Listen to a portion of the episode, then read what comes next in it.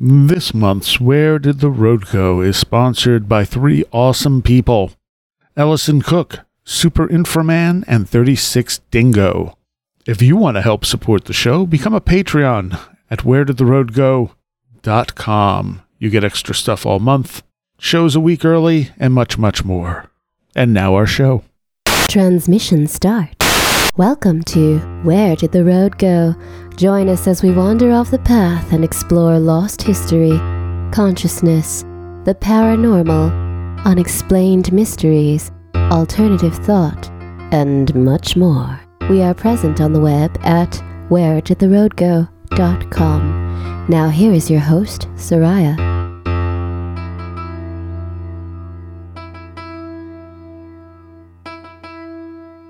Welcome to this edition of Where Did the Road Go? And I have back with me in this sort of swap cast edition the Snake Brothers. That's right. How's it going, buddy? Uh, I, I am doing good, and uh, I, I hear you are doing good as well. Yes, that's right. It's hot, it's dry, but otherwise, thanks to technology, we're doing good. That's right. It Yeah. is- it is harvest season for us, so we're the August is always our busiest month in terms of, you know, the the grapes and the farming and the wine. So Um, how hot is it there? You're in, you're in mid Texas. Yeah, so up high 90s, and then I mean we've had many many days over 100 degrees Yep. so far this summer. Um, yeah, which is you know that's kind of it's I wouldn't say it's abnormal, but last summer we got spoiled because it was nice and cool all summer. I feel like yeah, it was. this this summer has been more normal in terms of Texas heat. I think, Yeah, uh, but it has definitely been a very dry year for us, and I know for many other people. So yeah. It's been hot and dry here. Hotter, touch hotter than normal. Not not severely. I mean, I remember back in the '90s where it was consistently over hundred and humid. Uh, but it's been more dry here and like hitting between like the upper 80s and lower 90s. So Yeah. Well, we're we're like we're de- uh, desert adjacent, you know. yeah, So we're used to dry summers, but we usually get a lot of rain in the springtime, and we didn't get that either. So it's I think we've gotten like what three inches this year Yeah. so far, something like that. It's yeah, it's, we're way below average rain. At our weather station. yeah. yeah. La- la- last year it was. Would it stop raining for like three days in a row? That would be cool. And this year it's like, could we get rain for more than five minutes at a time? Yeah, That's yes. that's pretty much where we're at too. Last year we had record rainfall and um it was I guess it was what September it really came down. Yep. Um but yeah, it was an we hardly ever had to irrigate anything last year. Yeah. Hmm. we turned on the irrigation to the grapes a couple of times maybe and this year that's all it's been you That's know? right. So, So, uh, you guys had done, uh, we were, we were going to start this talking about Charles Fort. And you guys Yes. did a, what, nine part series on Charles Fort? Yeah, I think it was nine. It might have been ten. I can't remember, but it's probably nine parts. Uh, one of the longest book reports we've ever done. Man, what a fantastic book! Full Yes. just absolutely amazing stuff. And you know, it was, it was Fort's tough to digest when you're reading it. It's just oh, he's got a strange style. Um, What do you mean? I don't know. His writing style is just weird, at least in my opinion. So it's it's just it's just strange to read it, and I've heard from so many people. You know, I tried to start that book and I just couldn't couldn't get through it. So he doesn't he doesn't like to he doesn't like periods yes, he doesn't like to end sentences right. He's he's fond of of commas and you know and hyphenation, but he doesn't like to end a sentence. Hmm. So you can, uh, and he'll put you know four or five different trains of thought in one sentence. And try to string them all together, looping them around and stuff like a weave, and it's just it can be tough. So it was fun to go through it, and uh, you know, we of course we did our standard like abridged version. We don't read the whole thing, but we do read select parts and and Right. go through the go through the cases and and the, all the stuff that Fort brings up, all the instances of strangeness that Fort brings up. And this, is, uh, this was Book of the Damned. that's right, Book Yeah. of the Damned. Yeah, I haven't Yeah. read it in a long time. I don't, rem- you know, because I've read a lot of stuff from the turn of the, the last century. Um, I don't, I didn't find it that weird, you know. Like Yeah. maybe it's more that he doesn't write like modern writers do. Do he didn't have the same type of editing, you know? yeah, it, it's it's that partially, but it's just it's also just kind of the way he. uh Stream of stream of thought almost. Yes, it's stream of consciousness, and he sort of rambles a bit. yeah. you know um and he's got this. Uh, what were we calling it? That he doesn't ever say, you know, I think this, or he doesn't use the first person. He'll say we. Oh, You know, uh, you know, he'll so he'll he'll he kind of sort of tries to separate himself from the text, and uh, you know, he'll say, you know, we we will see this, or we consider this to be this thing. Um, and it, it just I don't know, it's just a strange style, but he has his own style for sure. And after a while, you kind of get used to it. But still, every once in a while in the book, you come across a giant block of text that's almost incomprehensible, you know. and then we read it a couple of times. We're like, what is he saying? And then eventually, you can sort of work it out by disentangling the knots of thoughts in the uh, in the in the sentence. But it was still, it was a great, it was a it was a lot of fun, and just I don't know, I love the just one anomaly after another. Um, yeah, and then his you know he does the thing where he he's like okay so looking through the journals we see that there was someone in the scientific world who took it upon themselves to go investigate some of these instances and then you just see that that person went out there usually for the express purpose of of uh Debunking. yeah it or- basically debunking it you know like saying this is not a big deal or they're making up stories about how this possibly happened like you know coal fell out of the sky and the guy's like well the fire truck you know threw a bunch of coal on the ground while it was raining and uh, no one noticed until they came out and they thought the coal from the fire truck had just fallen out of the sky right, right. uh, or somebody was playing a, a prank. You know, people thought fish were raining out of the sky, but really it was some kid who threw a bucket of fish on the guy's head. And, uh, you know, it was just like some of the most ridiculous attempts at debunking. And of course, Fort, you know, just destroys it in his way. And it, it was, well, I like. it was a lot of fun. I the like. other thing that's really great about his about Fort though is his philosophy of, of Oh, the, yeah. the intermediate, the intermediatist. Yes. So he, the the idea that through the scientific method we have to categorize things, we have to separate one thing from another and give it a term, give each one a term that makes them distinct from from each other, so that we can talk to each other about these things. But his philosophy is like, yes, you you have to do this in order to communicate, but you also have to remember all the time that these things aren't really distinct. There is no perfect dividing line between one thing and another. They sort Yeah. of merge together in this. There's all this intermediateness between two distinct things. Yeah. And so it's pretty cool as you go through his his way of looking at the world that you see, yeah, like the lines are blurred everywhere. Yeah. And we forget that because of our language and the way we need to make things distinct in order to kind of have be able to understand each other. It's it's interesting. I I like how he would also point out that scientists were saying that rocks didn't fall from the sky. Yeah. These, these stupid farmers just thought saw lightning strike a rock on the ground and thought it fell from the sky. You know, That's right. Yeah. Yes. That kind of stuff was fantastic. Like starting with like, okay, here's something that is accepted now, but not too long ago it wasn't accepted. Yeah. And look at how they tried to debunk the reports that people had seen, you know, basically rocks falling out of the sky. And then you and then later he would compare that to current debunking attempts yeah, you know, yeah. for other anomalous events. And just you can see the comparison. It's like, yeah, now they accept that rocks fell out of fell out of the sky, but look at what they were saying about people who thought that when science didn't think that. and then you can kind of compare it to what they're saying to people who think that fish fall out of the sky or find worms crawling around on snow after a snowfall. You right, know, just right. all of the all of these accounts that he had were so amazing. And then he would also do that like the intermediatist thing that Kyle was talking about. He would do this really interesting thing with each kind of event where he would start out saying, "Here's let's start out with stuff that kind of looks like comets." And then as you go through the chapter, they the comet things sort of slowly become more and more like UFOs Yeah, and it, he's sort of trying to demonstrate for you that there is there there's this strange blurriness that it's difficult to categorize these things you know uh, from one to the other Well, I think any of this unexplained stuff, you're you're dealing with a myriad of actual explanations, and not, and I'm not talking like conventional explanations. I think there's numerous weird things going on. You know, like like like with Bigfoot accounts, you you might be seeing uh, a, a flesh and blood ape that we're not familiar with, but at the same time, it might just be poltergeist activity, or it might be a spirit of some sort. And and, and I think that all of this stuff kind of blurs from one thing to the next, like like you're saying there And it's like it's not so simple as there's one explanation that's going to explain all these cases. That's right. And That's pe- right. And, And- stuff falling from the sky. I mean, like I know there was a, a blood fall in India within the last Mm-hmm. 10 years where they actually got to analyze it and they said that this it was blood but it didn't have it was missing some normal component you found in blood. Yeah. And I don't remember and they didn't really have a good explanation from where it came from, but they could confirm that yep, it, it came from the sky and we don't really know what's going on here.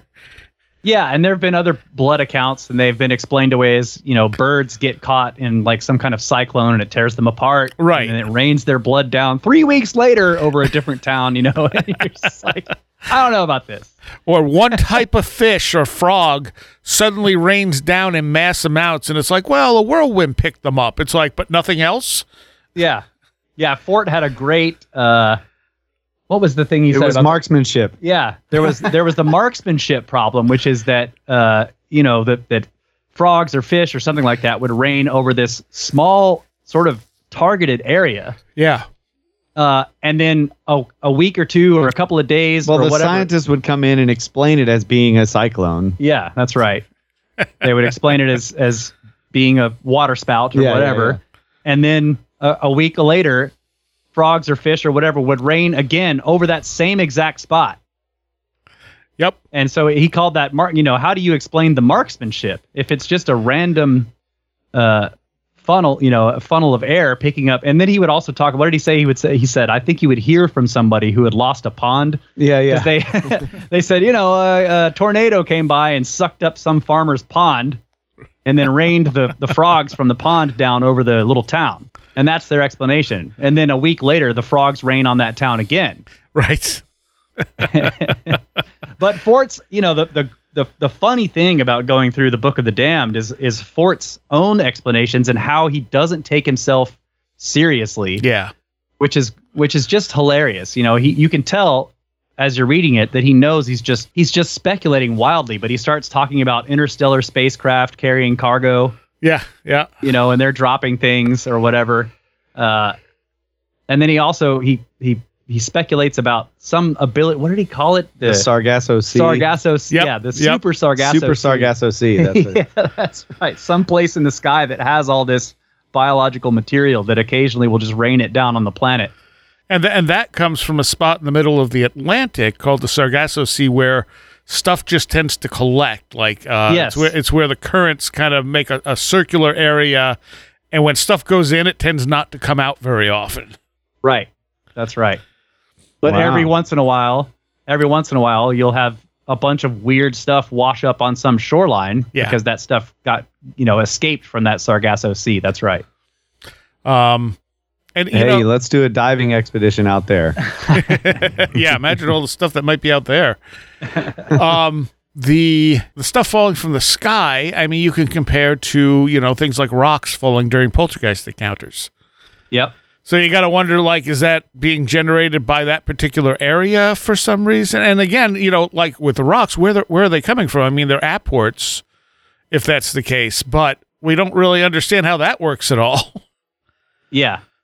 That's right. I mean, there's just there there isn't a good explanation for for a lot of that stuff that Fort reported. I mean, some of it is just, you know, you're you're when you're when you get away from even talking some of the weirder cases where you're not even talking about frogs or fish or something that you could explain as well, well, a, a water spout picked this up from some lake where it's like uh meat Yes. know, yeah. like some kind of just bloody, strange. And I'm sorry for anybody who's squeamish, but just you know, they go out on the ground and there's like a whole strip of land that's coated in this nasty meat yeah. material Yeah. uh, that smells really bad. And then you know, and then inevitably in some of the reports, someone tastes it. you Yes. know? Yeah.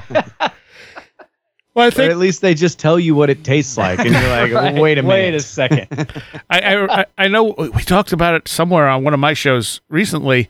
Uh, there was one of the cases like that where stuff fell from the sky and someone tasted it and it was good. And they were like, "Oh, we'll just eat this." And it's like yeah. it fell from the sky. Don't put it in your mouth. Yep, there was plenty of accounts where uh, what was it the the manna stuff, the Yeah. uh, the flakes that fell from heaven, and then there was always the report, you know, locals made bread out of it. Bread Yeah, was yeah. like tasteless and wouldn't rise, you know. it's like, strange, strange people.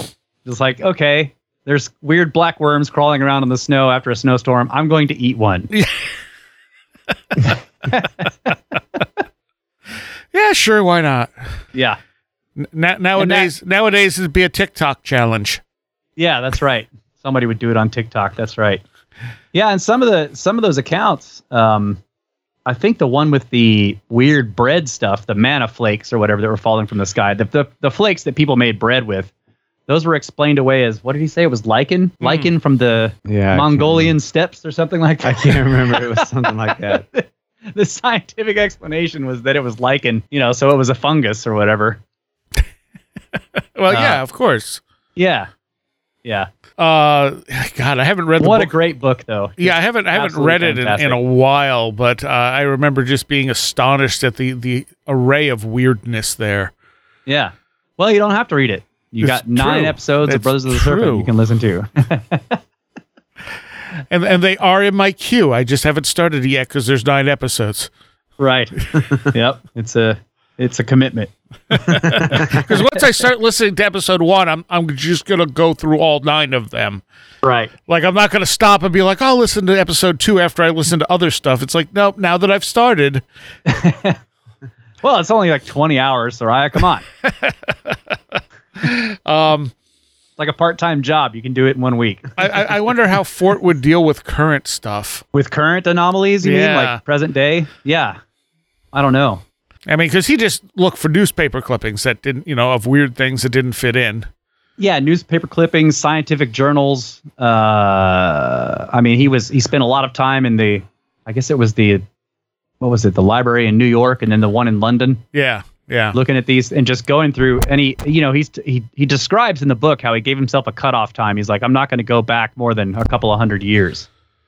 Right, uh, right. but he's like you still you still find these anomalies going back. But he's like i i have a cutoff point of a, maybe maybe it was the 1800s i can't remember exactly what his cutoff point was but he was like i have to i have to draw some lines myself.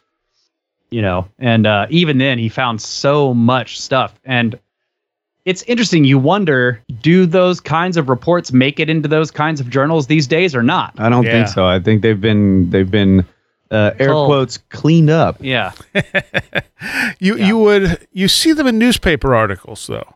yeah Every once in a while. you did read that story what was it the other day on a, on the show that was Fortean about there was the glowing one, sea yeah. There's one with the glowing sea because he did talk about these. Oh, yeah. these strange. Um, people Yeah. witness the the seas glowing, and there's bands of glowing light um, Yeah. going past them when they're out at sea. So there's a recent story um, about this where there's scientists actually looking at this. They're able to see it from satellite images now, but they didn't have. They've never been able to correlate both an on-site, um, you know, photography report, and, and yeah. witness, you know, eyewitness accounts with photography or video with the satellite imagery of the same event, and they they finally got one. So some people with, you know, probably cell phone cameras and stuff were recording it at sea. Yeah. They were in it, and it what it it really reminds you of some of the stuff that Fort is talking about, where Yeah. there's this like dim glowing light that seems to be emanating from deeper in the ocean. It's not just floating on the surface like a typical or or or it's in not, the uh, waves yeah and it's continuous glowing, unlike a lot of the what is it, the the, bioluminescence the plankton or whatever it is it's supposed to do that yeah why can't I think of what they're called? But anyway, yeah, they kind of light up and then shut off, and that's kind of normal. You see, you know, in the crashing waves, you'll see them light up, uh, but then Yeah, they it go out. it takes a little bit of I don't know, some kind of energy. You can also rub your hand if it's really strong. You can rub your hand back and forth on the wet sand after a wave has Yeah. crashed and make them light up. Yeah. We've seen, we've witnessed this ourselves. But these these accounts are talking about you know the A entire steady glow. a steady glow. The entire ocean is glowing, and it's not the surface. It's coming down from down deep. yeah. what, what, So that was pretty cool. I what was, was like, the dang, ex- man. what was the explanation they gave? They for it? have did- no explanation whatsoever for All right, this. Yeah. It was a report, a lot like the stuff that Fort would read, you know. So there was a report from people who were there on a boat, and the boat was in the middle of the event. And there were scientists who were able to look at the event from satellite images, yeah, but there was yeah. there was no attempt to give any kind of explanation, which was really interesting. the uh, the Kon-Tiki expedition that Thor Heyerdahl did. Uh, when they were in the middle of the Pacific at one point, the the ocean started glowing around them.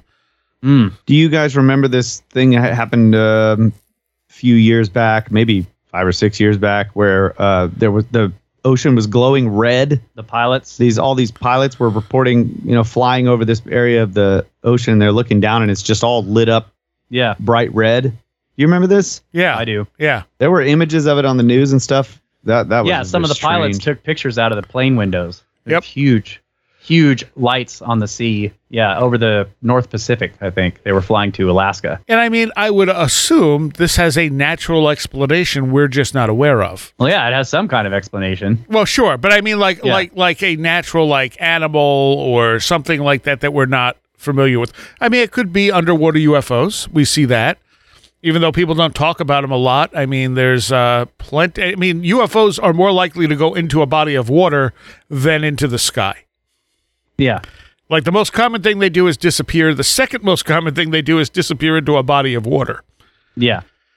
Yeah, it could be UFOs, but it it the thing about those lights, the, the ones that Kyle brought up specifically, was how bright they were. Uh, it was bright enough to where the um, you know, the attempted explanation that was given uh, was that it was a fleet of fishing ve- vessels. Right, I remember that. It was too bright to be explained away as some kind of bioluminescence. Not not that that's impossible for bioluminescence to be really bright, but it usually isn't the kind of brightness you get from artificial lights or technological lights, Right, uh, right. Which is what this seemed to be, and it was also these guys were taking photographs from from cruising altitude, thirty thousand feet, and the light the light area covered a large portion of the ocean that they could see, which means it was enormous. So I don't I don't really understand how they could explain it as a f- fleet of fishing vessels because it was Yeah. too big.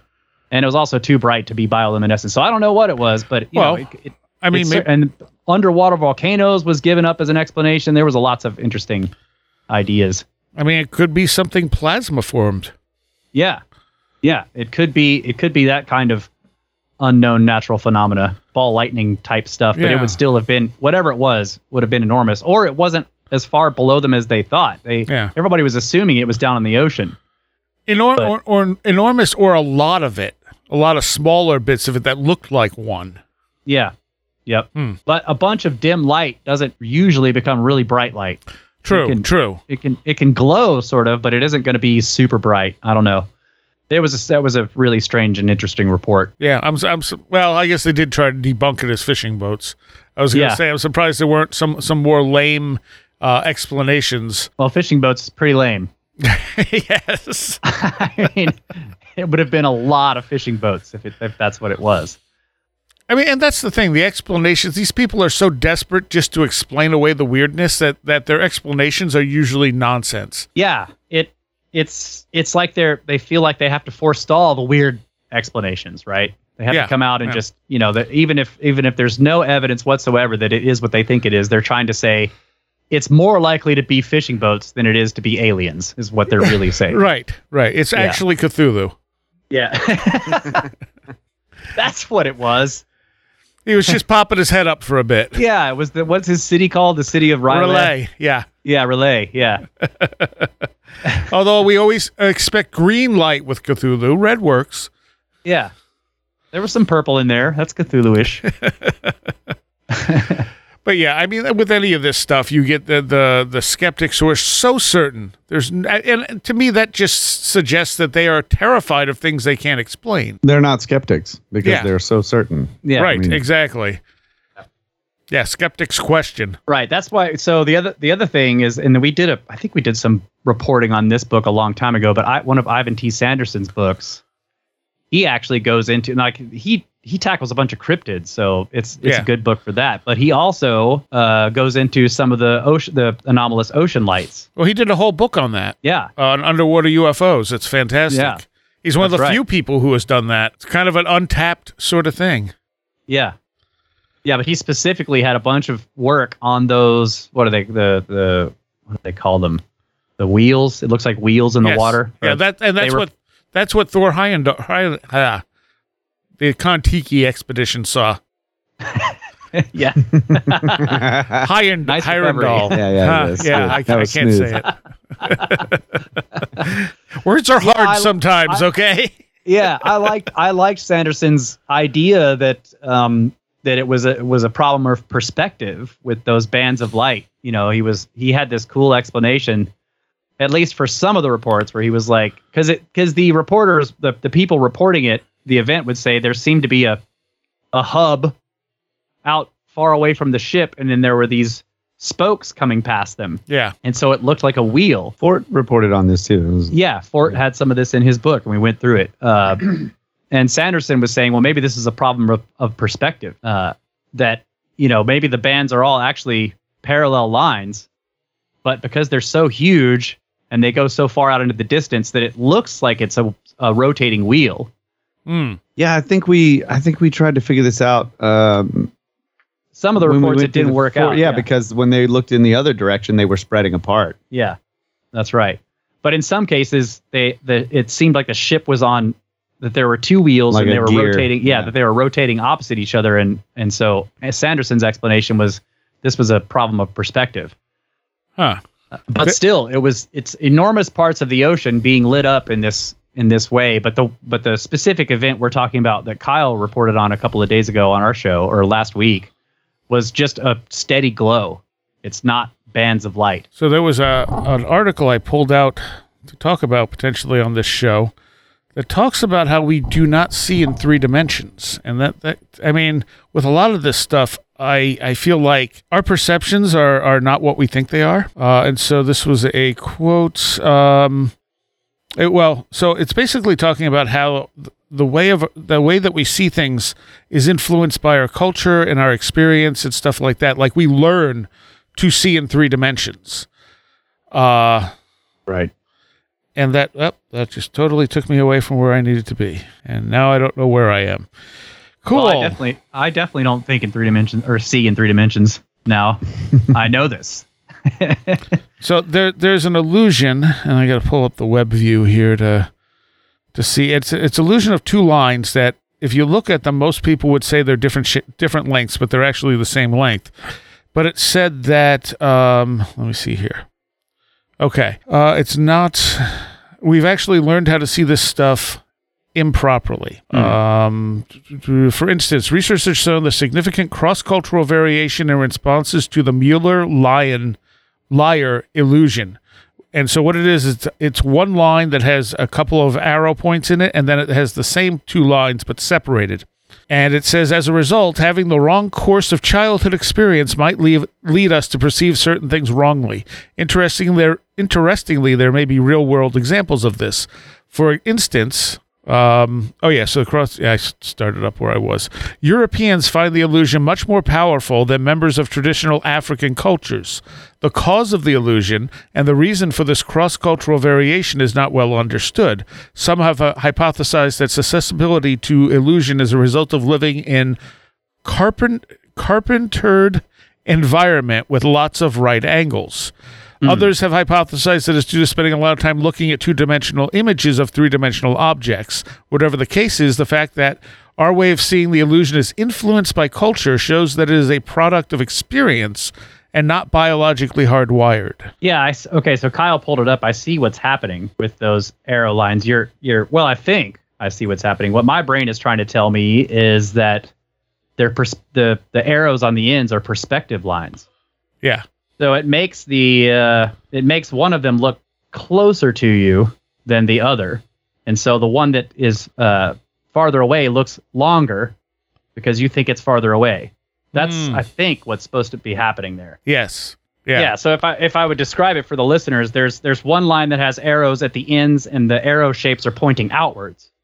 Yes. So and then there's another line that has the arrow shapes pointing in towards the line, and those look like perspective lines. So I can't I can see how the lines may look they appear longer and shorter, but they're actually the same length. I think that's the goal. That's Yes. the, that's the point. Yeah. that, okay. that is exactly the point.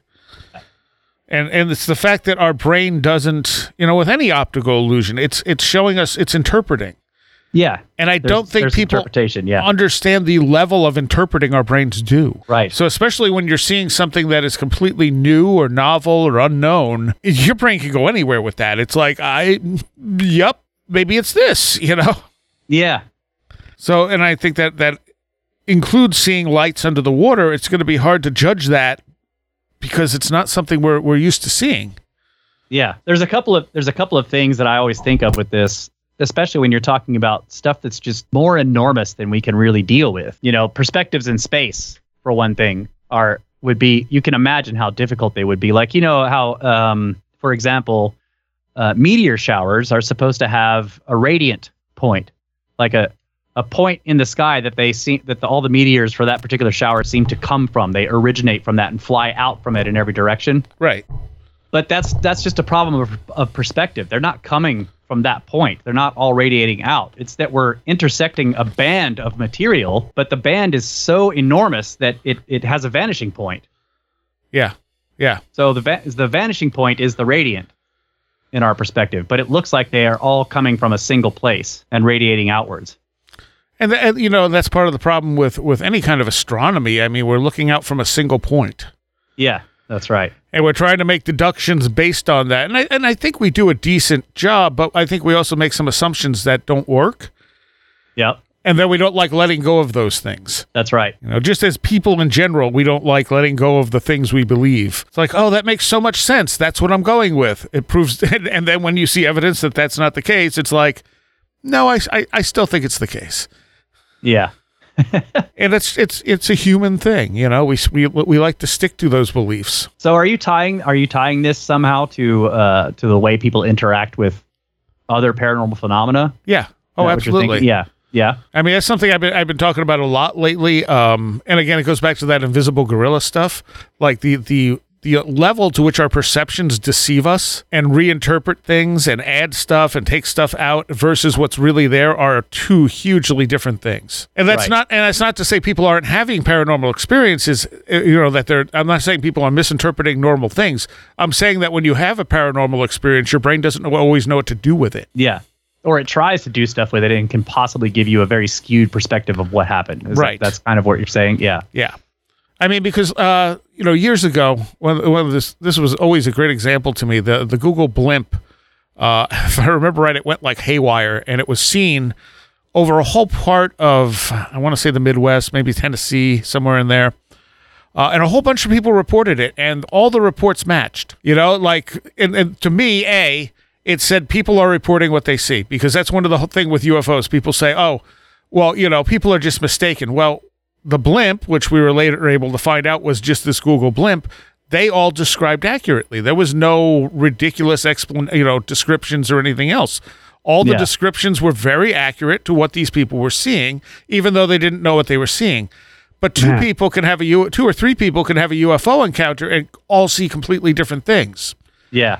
So See either that that right there illustrates a way to do scientific tests on this type of thing. Like you can an organization really interested in this stuff with a budget could put things into the sky and fly them randomly in places without saying anything and get Get the reports. get the reports and and actually study them when when the whatever the phenomenon is is known. yeah, to the people who set it up. Yeah. well, isn't that kind of what our military does? Yeah, but we don't have that data, man. No, we don't certainly. Yeah.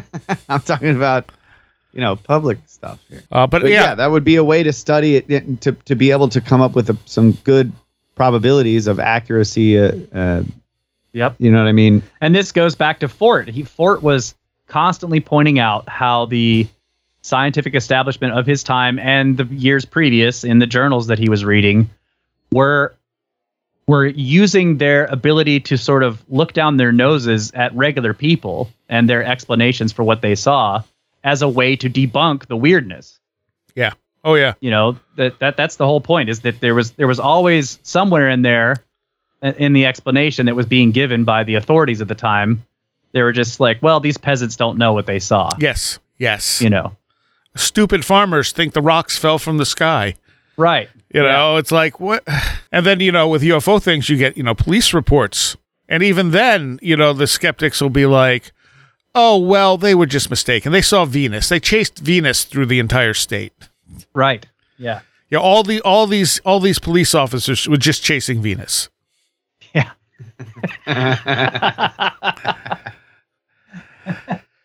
You know what? You know what bothers me?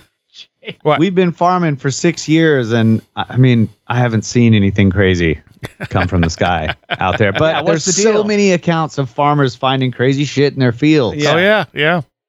What's the deal? Yeah. Universe. Why are we being left out? yeah. We became farmers just to experience this weirdness because that's who it happens to. You so you wanted the abduction experience like uh, Antonio there, where he was brought up onto the ship and had sex with an alien, and Well, I was thinking more like pancakes, you know. I was thinking of like a giant uh, steel ball that buried itself in the in the soil out Well, there that would the be cool field, you too. know, Yeah. Yeah. mm, okay, That rolls on its own and stuff. Yeah. The Well- Betz sphere. that's it. That's I was trying Yeah. to remember what the name of it was. and that's one of those things where you look at the weirdness around it, you're like, I have no idea if this is actually weird or not. Yeah. I mean, because so I have a. Oh, go ahead. go no, go ahead. Well, I have a I have a story that kind of goes back to to the ocean stuff that we were talking about. This is uh um I don't have to read the whole thing, but basically uh let's see where can I start here. Um they found a series they, they found these strange weird holes in the bottom of the ocean like 2000 Oh, yeah. feet under yeah, water with this with this, you know, underwater drone Hmm. sub. and they look artificial. Yeah, they're in a straight line. They're in, and there's multiple sets of these that they find. They're in straight lines. They're sort of dash shaped holes. So think of a dotted line, Yeah, and they're excavated. They have little piles of the of the sediment laying next to them, like Wow. something dug them out. Oh man. Um, they do give a measurement, but basically the scientists are trying to figure out, uh, you know, after uh, it says after a remotely operated camera noticed the oddities on July 23rd, 2022. Uh, this was a NOAA ocean exploration voyage to the ridge. Uh, they're they're in the Mid Atlantic Ridge, north of the Azores. Okay. By the way, All right. the holes are about 2,540 meters below the sea surface. God. They form nearly straight lines and look organized. Uh, let's see. Let's see. Um, the second voyage to the Ridge t- 2022 expedition, they observed several sublinear sets of holes in the sediment on the seafloor at a depth of approximately 2,540 meters. While the holes look almost human made, the little piles of sediment around them suggest they had been excavated. yeah. We attempted, but were not able to take a peek into the holes and poke them with the tools on the remotely operated vehicle. It was also not apparent as to whether the holes were connected beneath the sediment surface. Mm. So anyway, they have no idea about these, but they're they had been previously observed before as well uh, in some other expedition. But uh, You know what that sounds like? Is an exploratory, exploratory trenches. see, I was thinking it was like some kind of um, you know the UFO is under there, and it's got these little you know gas relief jets. It's like. Oh yeah. it's like I don't know. I just was thinking buried UFO. right. there are But it's, but it's also the kind of ex, you know the exploratory trench you would a bunch of them little pits you would make if you're looking for an archaeological site yeah, yeah. and if it's near the azores you know Now these are really small. Uh, let me see. yeah They, what is the size they they have the sizes in here. Um, I'll I'll find them here in a second. okay The yeah, only that's other amazing. the only other thing I can think of is I mean there are certain sea animals that actually create art. oh yeah And yep. Yeah, so I a I good point. mean maybe there could be something down there we're not aware of that's digging these holes for whatever reason. well clearly you just need to follow the dotted line to the end Oh, well that would make sense. Yeah, Why didn't they do that? So it says each set of holes appeared track-like. Lengths of individual series ranged from uh, less than one meter to many meters. Uh, each was straight or gently curved. Some series intersected or crossed. Close examination of the holes showed them to be elongate, with the long axis parallel to the axis of the series. So like a dotted, like a yeah dotted line or a dashed line. Uh, Huh. The holes were, uh, what is, it says the holes were CA dot six by one point five centimeters. What does Hmm. CA stand for there? No I don't idea. know. With so six by one and a half centimeters, so they're one and a half centimeters wide, six Oh, okay, centimeters Okay, so they're long. very small. So they're not. yeah, yeah, Yeah.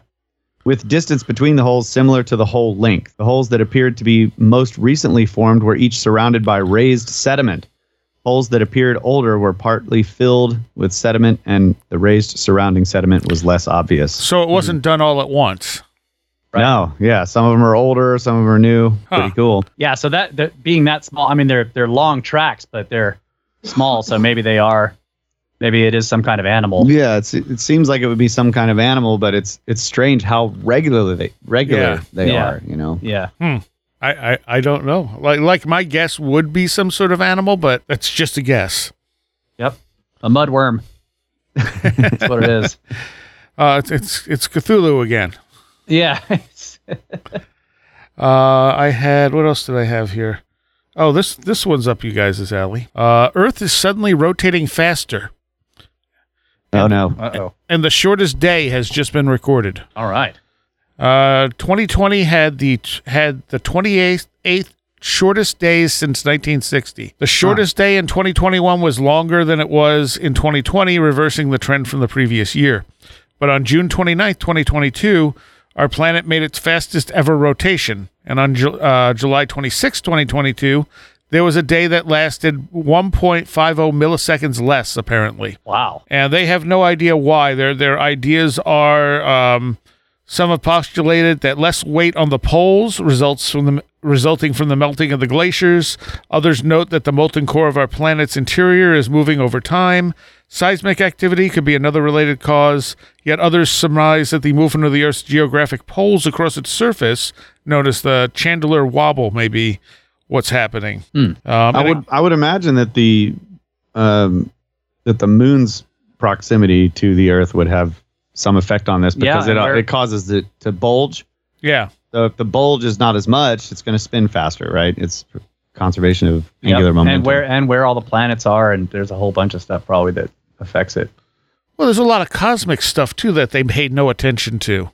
Yeah. Like, like we act like the Earth is kind of like its own little system when in Yeah. reality, Closed. Closed Yeah. system. Yeah. It's like they Spin barely. it up real fast, and then we can build giant pyramids with huge blocks, and then we can slow it back down. Wasn't that someone's theory? I don't know. I think Jesus Gamara thinks that uh, there was less gravity a long time ago. Well, I think someone, but I think someone had postulated the idea that the the pyramids around the world were some kind of balancing mechanism to No. to steady the Earth or something. yeah, steady the wobble. Yeah. It's yeah, not, it's not enough. Yeah, But I mean, yeah, I mean, Put the- it, putting a speck of, of sand on your wheel to to balance it. Yeah. I'm- I mean, I've heard repeatedly, and I don't, I haven't sourced out the data that uh, the all the planets in the solar system are heating up currently, Yep. I've heard that too. and I I don't know if that's completely true. I've heard it enough that that there seems to be some source to it. Um, but again, if if that's the case, and there's something affecting the solar system from outside, and Yeah. who, who knows what other cycles we're in, that we just you know we could be passing through some kind of cosmic something that that causes you know more heat to be created. Yeah. Yeah. Our, and uh, probably our star is a lot more variable than than we've thought. Oh yeah, You know that, that science has thought. I think uh, uh, that's probably going to be a big part of it. I, I don't see a reason why a star should be extremely stable over a long period of time. Uh, we we know that our weather on the pla- on on Earth has just it, it has craziness built into it, hmm uh, and it's really complicated. Um, you know, it's it's a very complex mechanism. So the sun probably has similar mechanisms that we just have no way of understanding. So, and who knows what's going on inside of it? right, right, and and the It's thing. hollow. the hollow sun. Well, I mean the the the electric universe postulates that it kind of is hollow. Yeah, yeah, I remember that. And, and so if they're right, and it's more like a, a giant light bulb, where most of it's its its outer surface, and that's and we know it's cooler inside than the outside, just like a light bulb. Yeah, I think are, you're talking about with the sunspots that we see it. it they're a, basically a hole through the um through the surface, and they look they appear to be cooler down there than they are than the surface is. Yeah. Well, we've been able Yeah. to, to measure below the surface, and the temperature below the surface is less than on the surface. the The surface of the sun is way hotter than the inside. yeah. Which doesn't Yeah, make that's- sense for a controlled nuclear explosion that's been going on for billions of years. Yeah, it is strange. And that I'm pretty sure that that data comes from looking at the sunspots. I think so. Yeah. Yeah. Yeah, Yeah. because the, something going- only way to see through the surface of the sun is to look down into a sunspot. So there's some kind of uh, there's some kind of reaction there. Whatever it is, they the sunspots are are holes in the surface, and it is cooler inside them than it is on the surface elsewhere. Yeah. so sure. strange. Yeah, So I mean, who? And like I said, who knows what other cycles we're involved in? yeah, You know, we have we have the Great Year, which you know may be rotation around another center of gravity with another star. And beyond that, I mean, who knows what else there is? We're moving up and down the plane of the ecliptic to the to the center of the Milky Way, so we could be moving through anything that you know we're just not even aware is there. yep. And it seems yeah, like and I, I Go think we're in a. Uh, the last I was reading about this, you know, the, the basically the, the location of the solar system in the galaxy, we're in something called the local bubble. Um, but we're, I think we're supposed to be moving out of it, and the local bubble is supposed to be a kind of a, a sort of a clear area in the what you would think of as just the galactic stuff, the dust and Yeah. the gas yeah, and it's a bubble that was caused by a very old supernova. Um, so the supernova pushed all the stuff outward. So we've been moving through this relatively open and clear area for a long time, and we're moving back into the more dusty, you know, gaseous material, which would just cause friction just Yeah. by itself. So which could cause heating of the outer planets and stuff. and frogs to fall And frogs. sometimes. Well, that's just a glitch in the matrix. and I mean, the thing about that is that that would be an explanation. If we were in a, you know, if we were in a virtual reality, a glitch could entirely cause that. Oh yeah, absolutely. Or it's something or it's, out. or it's it's programmed in. you know. Yeah. that was a my my favorite idea is that that there's just a system, and I think Fort talked about this too. That there's a system, and its job is to occasionally rain life onto the planet. Mm, Uh, you know, and it's probably always doing it with microbes and viruses and stuff oh yeah, like that. yeah, yeah, But occasionally you get frogs and fish and worms. Dude, there's some Uh, there's something up with frogs because not only do they rain from the sky, but they're occasionally found in like million year old cold va- coal veins. Yes, that's that's that's what I'm saying. So sometimes the the system is is kind of broken, right? and it's it tries to rain frogs where there used to be a swamp, but now there's a mountain. This is a bad spawning location. Um, one one of the articles I had grabbed for tonight, or for at some point, uh, came from uh, Anomalalian. It says our universe is most likely flat. Astrophysicists say, Uh yes, I saw this. Flat, universe, flat people. universe. and I mean they, they, they basically suggest there's three likely scenarios that that either it's um, closed, open, and flat. Uh, so the closed universe is finite in size, and due to its curvature, traveling far enough in one direction will lead back to the starting point. Open and flat universes are infinite, and traveling in a constant direction will never lead back to the same point. Although they speculate that a flat universe could be like a Mobius strip, so that yeah. so that you might eventually end up back in the same spot. But Yep. again, we're looking at all this stuff from our tiny little viewpoint in space, and like it, it it's such a small vantage point. and we're also i just i've always wondered how you know when you when you do experiments for example how you know how many how many times have we heard uh something like uh you know radio telescope scientists were they thought they picked something up then it turned out that somebody was just microwaving their casserole in the cafeteria nearby right right. so you don't so you don't you don't want to do your very delicate experiments next to another powerful source of energy yes. and we're sitting next to this star. Uh, however, whether it's thermonuclear or totally electromagnetic, it doesn't matter. It's a No. seriously powerful source of energy, and I feel like uh, I feel like if we could ever get out of its away from its influence into actually interstellar space, we might find out some more interesting things. And then you know you may ha- even have to eventually, using the stuff you figured out out there, get outside of the galaxy's influence to really learn the real fundamental basics about how space works. Yeah. And you know, when you see these pictures like from the new telescope which have just enhanced what we already had that was mind boggling. Yeah. You know, to make any assumptions about our, our universe is just, Right. You know, it's like, oh yeah, all this just exploded from a single singularity. Yeah. We can't even conceive of the size of our solar system, much less the size of our galaxy. And then we're looking at pinpricks that are entire other galaxies. Yeah.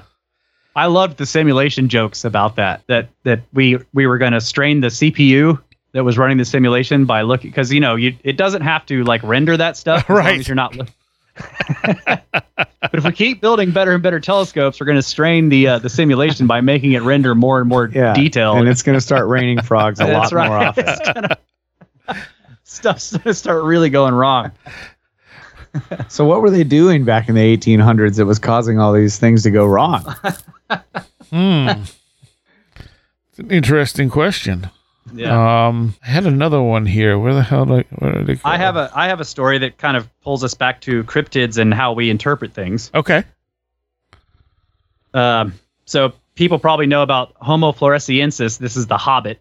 Yeah. Uh, and remember that um, a couple of things I'll say before we start this article. This is really cool, actually. It's it's an opinion piece. Uh, it's from the-scientist.com, which is a website for a magazine. But uh, this is be- this is being written by an author. He wrote a book uh, where he was doing research on this. Um, but what I want to say is that number one, the dis- the the the discovery of this hominid really was it rocked the scientific world. Like it, this was this was this blew their minds that this was possible. Yeah. Number one, and number two, they were looking at fossil evidence and they were thinking it was 20, 30, 40,000 years old.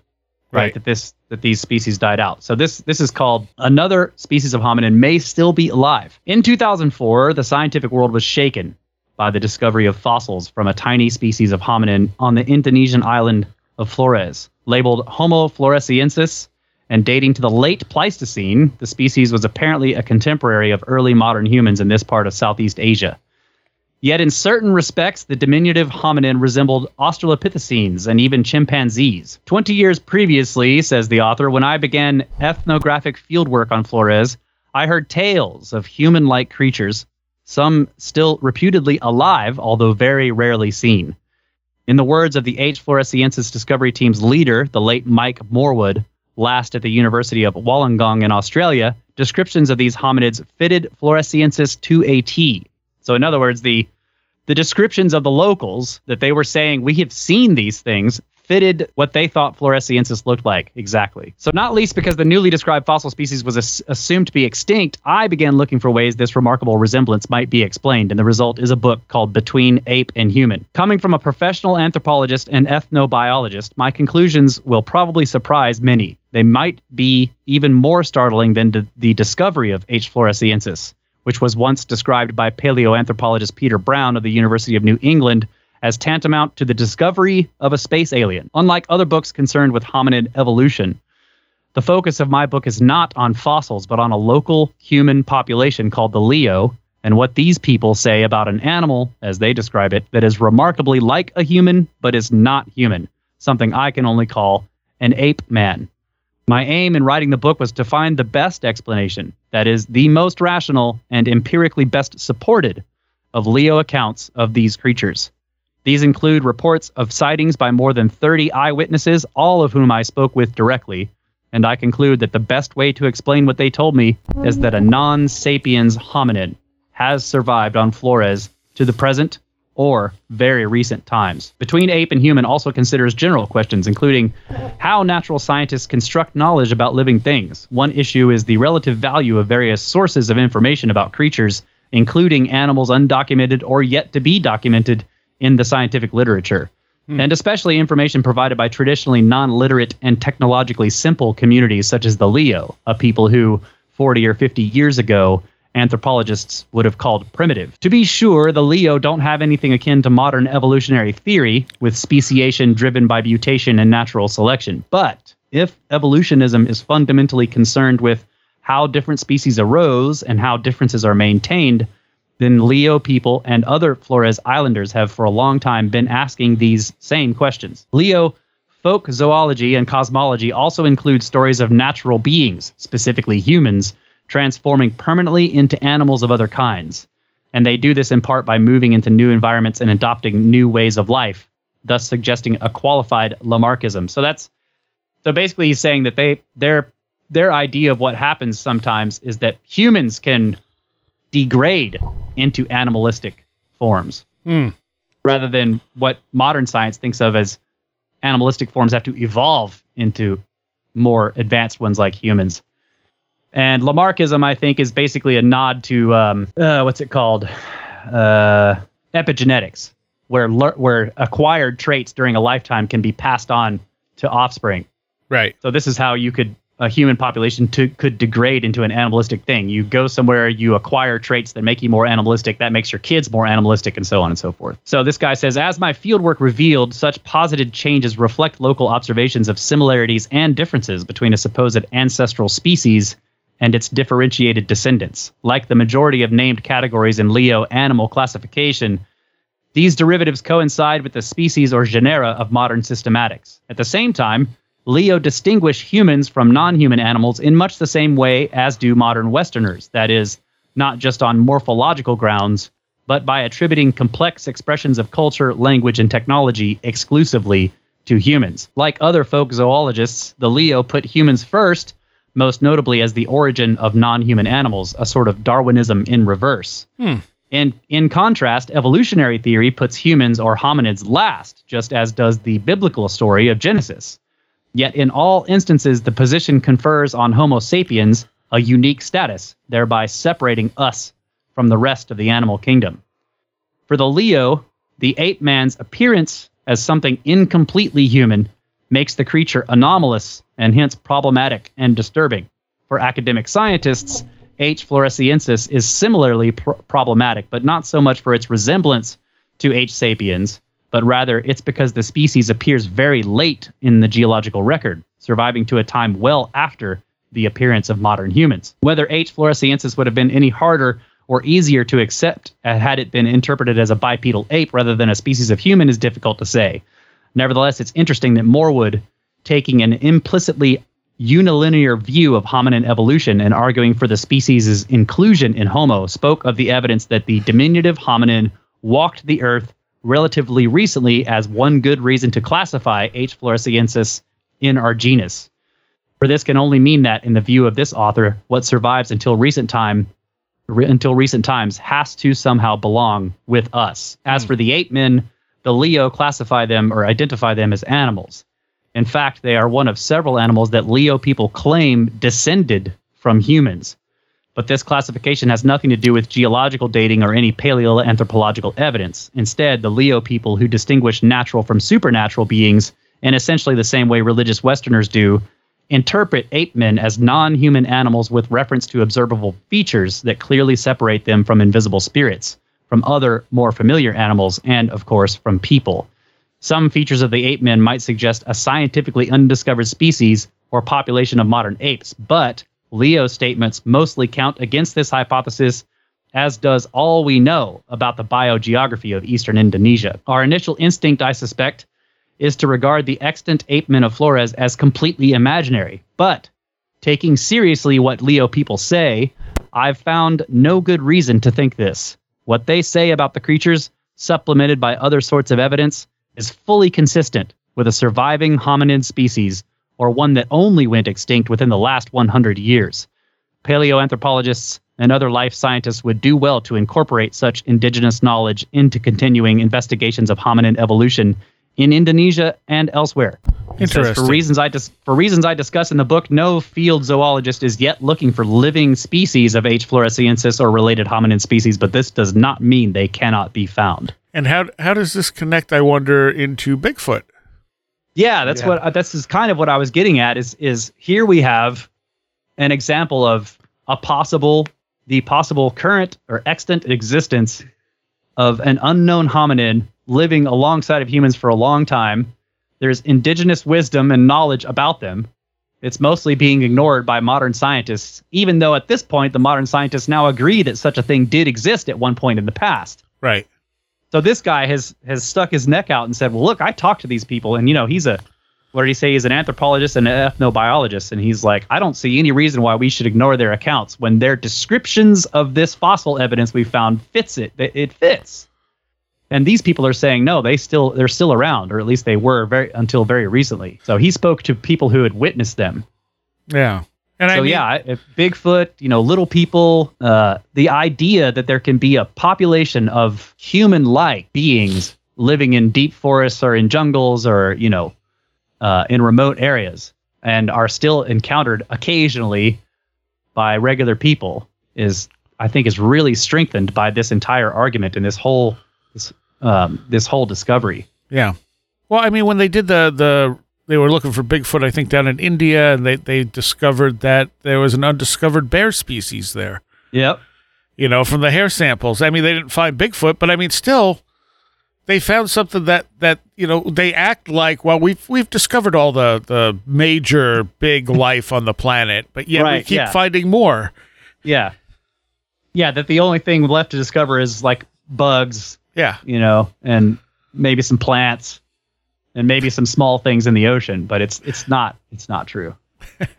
I just I really like the idea of hybridization too. I mean, you I, I feel like you have to include hybridization into the evolutionary model, and that that could produce uh, what would seem like to humans uh, the a degradation, or as you put it, like Yeah. you know. I'm not suggesting people go try this for science, but I mean, Do it for science. people like you know humans mating with other animals could possibly produce hybrids that d- are somewhere between or Yep. completely outside of the um you know the traits of the two beings yep. so Yeah, you see this in in hybrid animals where two anim- two different species of animal can hybridize and produce uh, another species that has traits that are um, outside of the two combined traits. Like, say, take size for example. Was it is it the liger that's huge? It's bigger than both parents. The, Yeah. The, lion and the tiger. There's one of them that where there's a known there's a known trait that it it is out far out beyond the, either the traits of either Right. of the parent species. so you can produce giants Yeah. from from two animals that are not giants, Right. and you can produce. You know, uh, like So dwarves or the you Yeah. know, what do you what do you call it the the hobbits from, Hobbits, from yeah. two species that are larger. Right. And what's interesting about that kind of thing is that any trait can do that.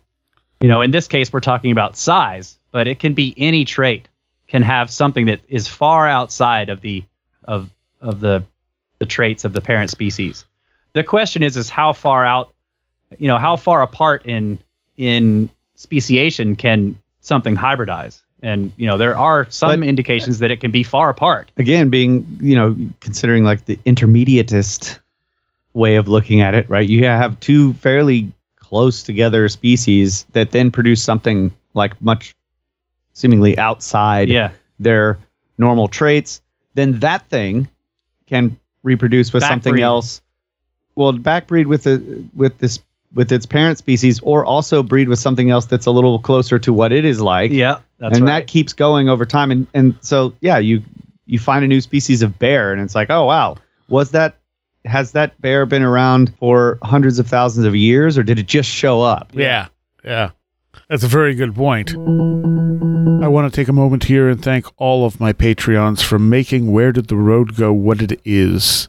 I want to give a special shout out to those of you pledging $10 or more. Chuck Shutters, Leanne Cherry, Allison Cook, Super Inframan, 36 Dingo, CJ, Tim, Andrew Nichols, Christine, a blue second gen MR2 drifting around a Japanese mountain, Patricia Giaquinta, Alex Whitcomb, American Rambler, Andrew Maines, Barbara Fisher, Beverly Williamson, Big Boy Limina, Charles Davis, Charles in Florida, Land of the Crazy and Communicable, Chris Ernst, Greg Parmenter, Crystal Ann Compton, Diane B., Edu Camahort, MTK, Eric Citron, Eric Todd, Jim Pyre, Joanna Rojas, John Bracken, Carla Mahoney, Kevin, Kevin Schreck, Cool Kitty, Kristen L, Laser Printer Jam, Lynn's Jackson K, Luke Osborne, MJ Armstrong, Jim and Sophie, Mark Brady, Matt in Delaware, Patricia W., Paul Jeffries, Ray Benedetto, Riker and Stark, Roger Gonzalez,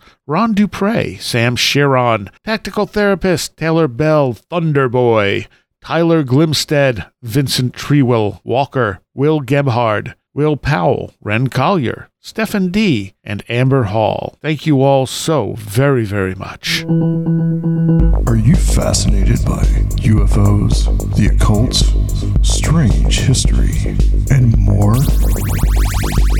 On October 14th through the 16th at SIR Nashville, the Strange Realities Conference 2022 will take place. Three days of exploring the mysteries of the supernatural, history, UFOs, the occult, and much, much more. Featuring presentations by Steve Berg, Micah Hanks, John Tinney, Adam Gorightly, Tim Binnall, Christopher Ernst, Samantha Engel, Recluse, Nathan Isaac, Melody Blackthorn, Dr. Future, Soraya Askath, Timothy Ritter, Aaron Gulyas, Delaney Bowers, Olaf Phillips, and David Metcalf, with workshops by Kiki Dombrowski, Ren Collier, and Michael Hughes. Come join us in Nashville or online. Tickets are available at strangerealitiesconference.com. Find out what everyone is talking about.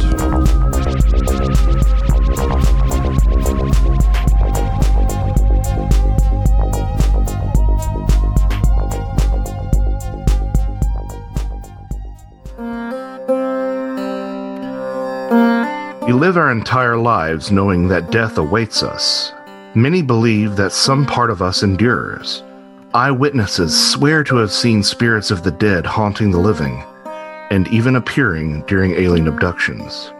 Is the UFO mystery reaching out to us from beyond the stars or from beyond the grave? This staggering implication demands not only scrutiny of the UFO phenomenon, but near death experiences, ancient monuments, ley lines, the Fey folk, cryptids, and more. I'm Joshua Cutchin. I'd like to invite you into the ecology of souls, a new mythology of death and the paranormal, a comprehensive theory of all things supernatural framed through the lens of our final transition. Join me as we journey from the depths of prehistory to the present, from the outer space of the cosmos to the inner space of the self. Ecology of Souls, Volumes 1 and 2, now available from Amazon in print and as a combined ebook. Welcome to the Ecology of Souls.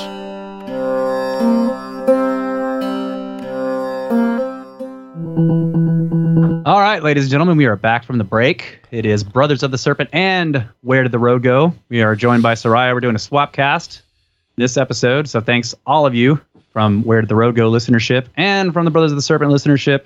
And we're continuing our conversation. We're going through news stories and just whatever else comes to our mind. Oh, I had one uh, one here I pulled up uh, that says uh, this is from futurism.com. Scientists say we may be extremely wrong about the universe. Oh no! Uh oh. It's about time they figured that out. Yeah. Uh, it says not to alarm anyone, but several scientists are saying we need to revamp our entire understanding of the universe. Instead of a uniformly expanding cosmos that looks more or less the same anywhere you go, some experts are now positing that the whole universe is actually skewed with profound in- implications for our understanding of the natural world. Subir Sarkar, a professor at the University of Oxford, tells New Scientist that he's discovered evidence suggesting that our current understanding of cosmology is broken. Uh, we are very, we are in a very unenviable position in that most of our colleagues don't even want to hear about this. The idea that the cosmos looks largely the same no matter where you go is uh, is called the cosmological principle, and it's been around in some form or another since the 1500s. Now, though, scientists like Sarkar say the way that we, the way our own Milky Way moves through the universe, could be interfering with our understanding of the rest. Sarkar hmm. told New Scientists that our relatively small number of known galaxies and the inability to know exactly how far apart they are leaves room to speculate. When a single animal slows down in a large herd, it looks like all the others are running away from it at a fast pace. In much the same way, it's possible that Earth only seems as if the universe is expanding at a given rate. Sarkar isn't the first to suggest our current models and rules for the cosmos don't exactly work. In 2020, New scientists also reported that the universe appeared to be expanding so much more quickly than we thought and was incompatible with the accepted model of physics. In 2021, Alexi Alexia Lopez of the University of Central Lancaster found a giant line of galaxies that broke rules and theories too. Sarkar says that our current theories about the universe might be broken would be a massive would mean a massive overhaul of existing theory many aren't willing to accept right now. But if there's one thing we know for sure, it's that our understanding of the natural world frequently looks wrong in retrospect. Yes. Ah, so it's nice to see that on things like New Scientist. Yes. Yep. What was that story that you had read the other day about the gravity? Yeah. So the uh, gravity or the black hole idea. No, Uh, the, the gravity that it get that as it gets weaker, it actually. Has Oh, a different yeah, yeah. So there's um this guy has a has a theory and it's basically he's he's taking a new look at the possibility of uh, dark matter just being a phenomenon of gravity itself as opposed to some Material. material that we can't see. And the gist of the the theory was that what if very weak gravity does something different than an in, in extreme strong like in other words that there's some kind of threshold that once you get to a certain level then it it starts to act differently. Yeah. Um so he's been basically using this this model to uh, run the model on observations and to predict uh, I think it might have been the speeds at which these stars and other things might be moving Yep. or something like that or the redshift or this yeah, or it was the speed. So he, he basically, it's not, it isn't, it isn't too specific in what's going on, but he's just saying there's a mathematical model uh, that uses this idea that actually works a lot better Because at predicting right. the speeds of objects in other galaxies than the current accepted model does. Uh, the current accepted model gives a a range right of the the speeds or something and the range is very broad and of course what we actually observe falls within that range. But then using his model the range is much narrower and it's and what we actually observe Is- still falls within that range. So it's like well this seems to be better at predicting more precisely what's going on Yeah, but it's but the mathematical model, the way it's constructed, implies that something happens to gravity when it gets very weak. In other words, objects at the at the distant edges of galaxies are acting differently uh, based on the way gravity changes, and that this model explains it. And so, uh, or it doesn't explain it, but it actually predicts it. And so this it it may implies th- that something is in, something interesting is happening with gravity, not that there's dar- a, a uh, halo of dark matter around the galaxies controlling the speeds of these objects out there. Hey, have you guys ever heard of the electric universe idea? Because it explains all this stuff. It's just interesting. Yeah, it's just interesting that this mathematical model does it too. Because you know, when you look at when you look at how how what our understanding of gravity is, which all it is is math. Yeah. Oh yeah. There's no mech. There's no mechanism Yep. for understanding the workings of gravity. Really, there's some ideas on possible mechanisms, but none of them have been accepted. Right. does does the electric universe model exclude the force of gravity like there is no force of gravity No, it's it's just that they treat gravity as a weak force. So gravity isn't the thing holding the solar system together. That's electrical charge. it's just so much yeah it's it's hard to hard to understand that because it's it's so much stronger like it's so ridiculously more powerful than gravity yeah. The um and they've been able to that's one of the interesting things in the lab. They can create mini galaxies and they form just like the stuff we're seeing in the larger, you know, universe. They form into spiral arm galaxies and stuff like that, all done with electrical current. yeah And their Yeah. big their big thing is that you know the standard model is literally all math and no actual reality. Yes. when it comes to cosmology i can agree with that yes. it's it's i mean there is there's our observations right that we have that, that we have Right. and you have to try to explain that with you know uh, air quotes known phenomena which we can observe and do experiments on down here uh, Sure. and that works pretty well i mean it it does work well it doesn't explain everything though Right. Right. Yeah, one of the one of the great quotes from the um, the Feynman lectures we just went through, the character of physical law. He quoted Newton. Uh, you know, when Newton first presented his laws of gravitation, that people were saying, "Well, this doesn't explain anything. It doesn't tell us, you know, why this why this happens." And he says, "I've told you how it moves, not why." Right. Yeah, which is which is that that's still the case today. You know, it's the the the even with the adjustments by relativity and all that stuff because you know the idea the math for for calculating gravity has changed a little bit, but it's still about how things move, not why they move that way. Yes. Yeah. And I mean, it works well enough for us to send probes to other planets and so on and so forth. Yes. So it's it's not that it's completely wrong. It's that they're leaving out the electrical component. Just Yeah, like just be- like the could- EU isn't. None of this is ever going to be hundred percent. We're never going to know it perfectly. Right, right. And it's it's just it's it's interesting how something so seemingly fundamental as the force of gravity can still yet to have any kind of uh, mechanistic or not mechanistic but mechanical explanation. You know, like well, what are the what is the thing that makes it do this? Yeah. Whereas electricity is different. Like they can look at the particles and they can see what's going on and they can kind of have somewhat of a theory of what what's Yeah. causing the the electrical charge or whatever. Yeah, but yes, what Kyle was saying, the differences in the strengths of those two forces is enormous. Uh, Feynman was pointing out that the difference in the strength between the electrical force and the force of gravity is close to the difference between the sizes of the entire known universe in 1964 and a proton. That's a hmm. really big difference.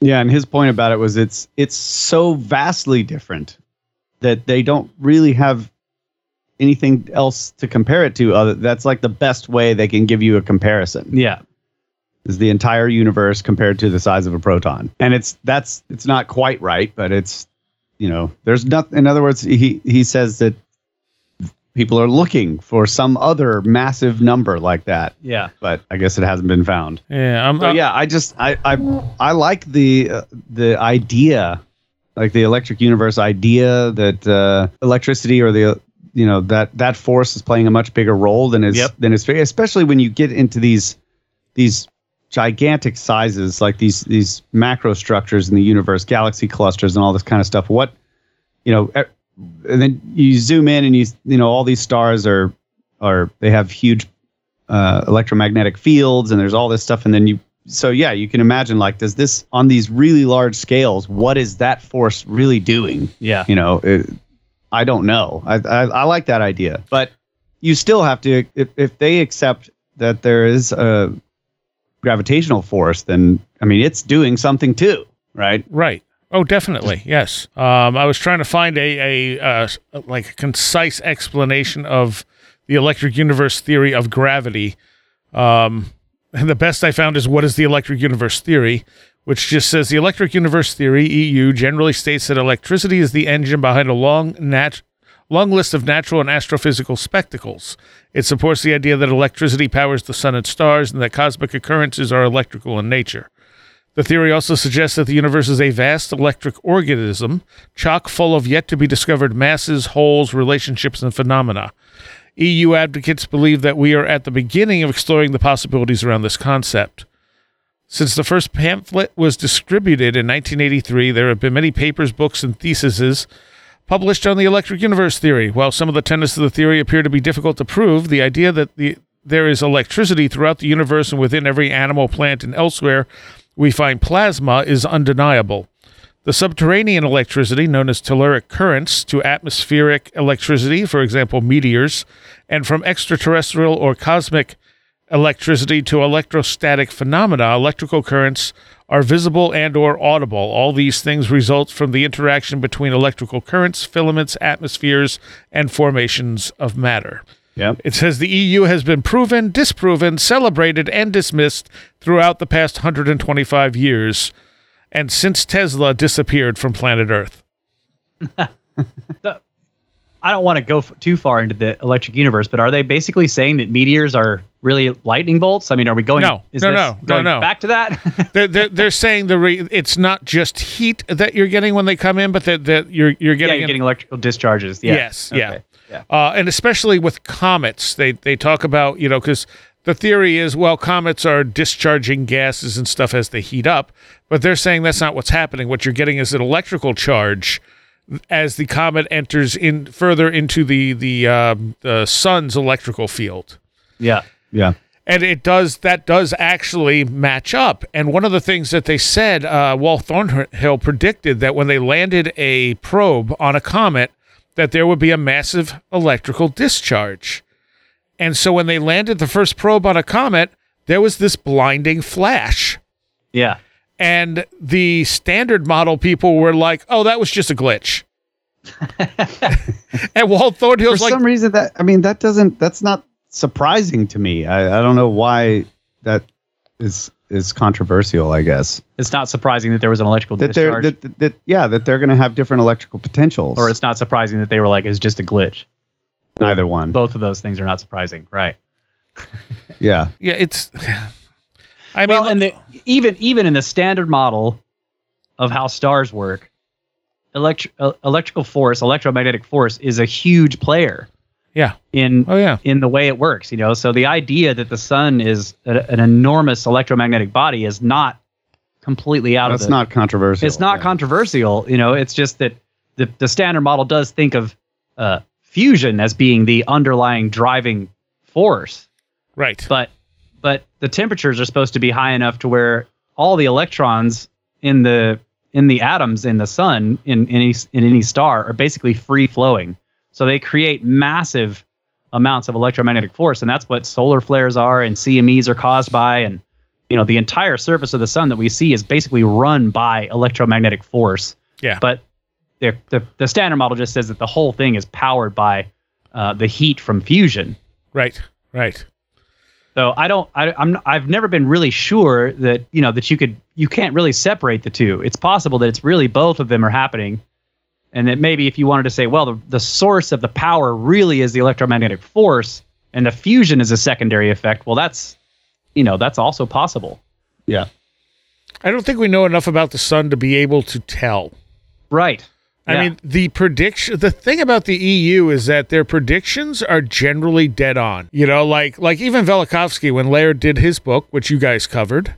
Yep. You know, he showed that almost everything Velikovsky said has been proven by science in the last what 120 years, Or or not disproven. Right. By further Yes. experiments. Yeah. Yeah. and, and yet no one no one in mainstream science will take Velikovsky seriously. Well, you can't. That's a career killer Exactly. that. Yeah. Speaking of Velikovsky, we got a we got a great comment from one of our listeners, the Mad Fiddler, Oh yeah. uh, and he he was listening to um, let's see, uh, I guess he was listening to the Hidden History of the Human Race Yep. book, but. Anyway, it goes off on this thing because there's a. I, I think I did a news story there where there was these two giant globs that they've been studying that are down on, in the mantle of the Earth. Oh yeah. You know these these two incredibly massive dense objects that are outside of the core but just sort of floating around in the mantle in certain places of the earth. Mm.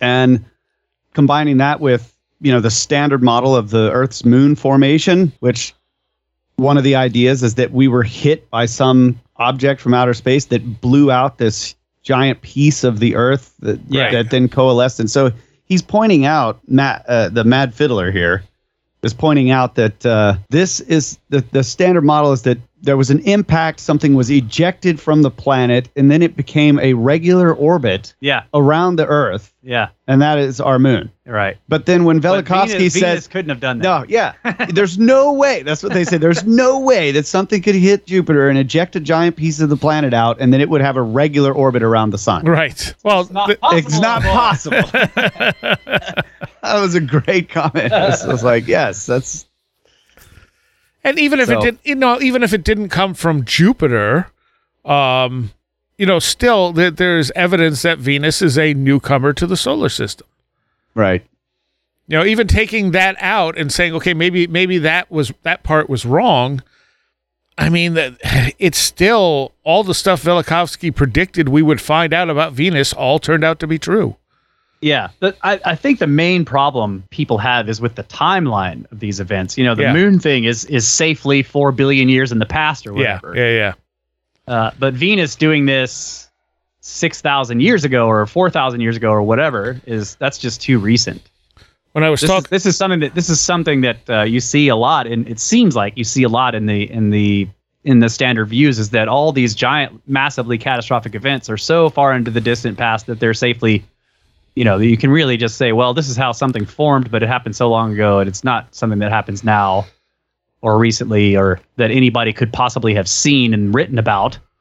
yeah, yeah, And Well- yet you do have, I know at least that there are certain, uh, you know, Native American tribes and other people who have said that they talk about a time before the moon, whatever that means, you know, and Yeah, that there's absolutely. there's some implications in other ancient sources that there was a time before Venus, or at least when Venus was a lot more irregular than it is now. yes. Oh, So- absolutely. And and, and Yeah. that's that's you know one of the things that Laird looked at. He's like, okay, Yes. since Velikovsky's time, let's see. And no, there is no record of Venus before certain points, and all those records suggest it's a comet. Yeah, and you know, going back to Fort, he was recording about uh, the problem with eclipses, you know, and how there were there there were people that, or there's records, ancient records of eclipses from people who otherwise recorded their astronomical observations very accurately, Yes. who seem to have recorded eclipses that couldn't possibly have happened according to our current models. Right. And uh whatchamacallit talks about that too, uh Laird. Yeah, So does uh, Scott uh, Scott Creighton because he's suggesting a, a pole shift, like a full like reversal. Uh, that that happens and then and then uh, reverses itself again a, a certain point later. And the stuff he put together in his last book, uh, the the Secret Chamber of the Pyramid, whatever it's called, um, was really interesting. Because initially I'm going into it going, I don't know about the pole shift thing, but then as he's presenting the evidence of like the the accounts in Egypt where they say the sun rose in the west and set set in the east and all this other stuff, and then he's showing alignments on certain monuments toward the west for this same time period, and it's kind of like, huh, that's compelling, yeah, So a geographic pole shift, not a not a magnetic pole shift. right? Right. Yeah. Like the, the the like the planet literally flipped over. Yeah, it's hard to understand how something that catastrophic could happen and anything could survive. But you know, life will find a way. I ju- I'm just saying, it's just it's difficult to Well, his understand how. his theory didn't have it just flipping over overnight. Right, it, it wouldn't happen overnight, for so sure. he had it broken down where yes, there were some disasters and stuff, but it wasn't enough to destroy the you know all life on Earth or anything. But what would the water do? That's my biggest problem. I feel Yeah. like oceans would just roll over the continents. Even I mean, that's a you're you're having to change the. You know the the, the movement of all that water, and it's going to slosh. And Yeah. I Oh, yeah. I just- I just am not sure how anything could survive.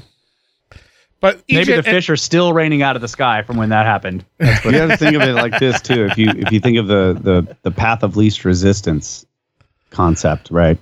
If the whole crust of the entire planet flips over, that was the path of least resistance. That's- so that's where true. That's true. where does this re- massive resistance come from that would not allow it to continue in its current inertial state? Right? Yeah. You know what I mean? It's Okay. uh, it's it is hard to imagine what force and, and that's he- what. Yeah, that's why be Velik- that. Velikovsky was saying it has to be an outside body. Yeah. yeah, Yeah. yeah, The only force that we know I of love that- these ideas. Yeah, the only force that we know of that could do that is the close passage of another massive body, Could be electricity, bro. or it could be electricity. Yeah. Um, when I talked to Robert Schoch about this at one point, uh, Schoch really likes the electric universe idea.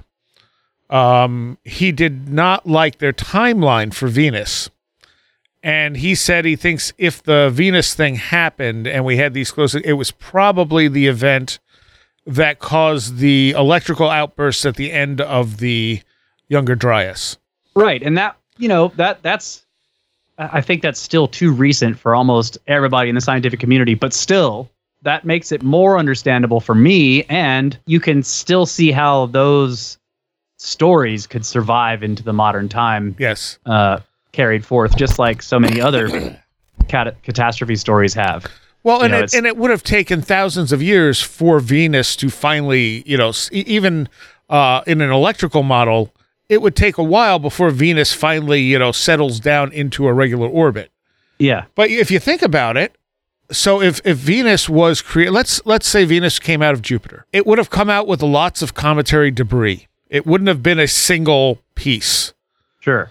So you have the uh, the first event that started the Younger Dryas, which was almost certainly cometary, and then you have the close approach of something larger that may have ended it by unleashing, you know, basically thunderbolts across the Earth. And those thunderbolts, those plasma formations, are recorded in most ancient cultures. We just didn't recognize them for what they were. Yeah. You know, everything from stuff in India to the Rongorongo script of uh, Easter Island. Yeah.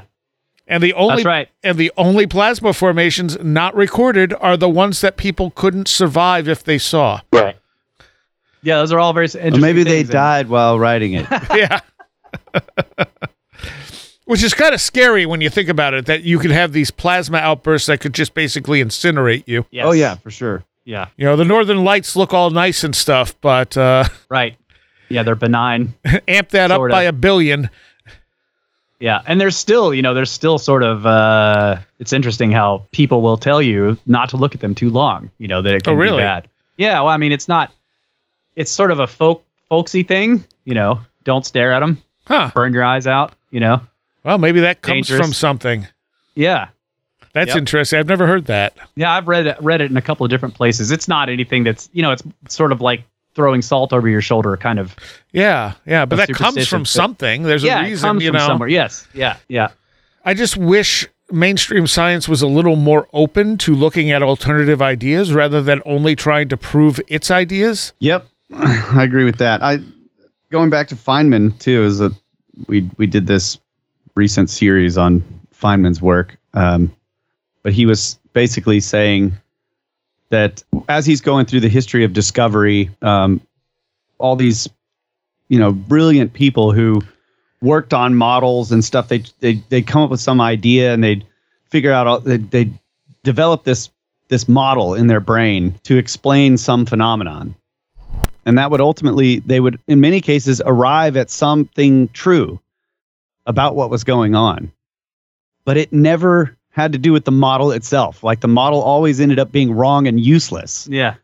and so i think you know with what was it? It was maxwell. Yeah, and he, He- was actually trying to combine the electro and magnetic force. right so they had the electric force and they had magnetic forces and maxwell's like trying to figure this out and so he comes up with this model of all these wheels and pulleys and stuff going on and and figures out the, the maxwell equations basically that combine the two forces and that seems to be true but the model is completely useless and definitely not happening Yeah. right His ma- his math is good, but the yeah, but the but the, the you know his mechanism is wrong. Yeah. Right. So Feynman is just pointing out that that over and over again we use these models to give us an idea of like, okay, maybe this is how it's happening, but they always so far they're all wrong.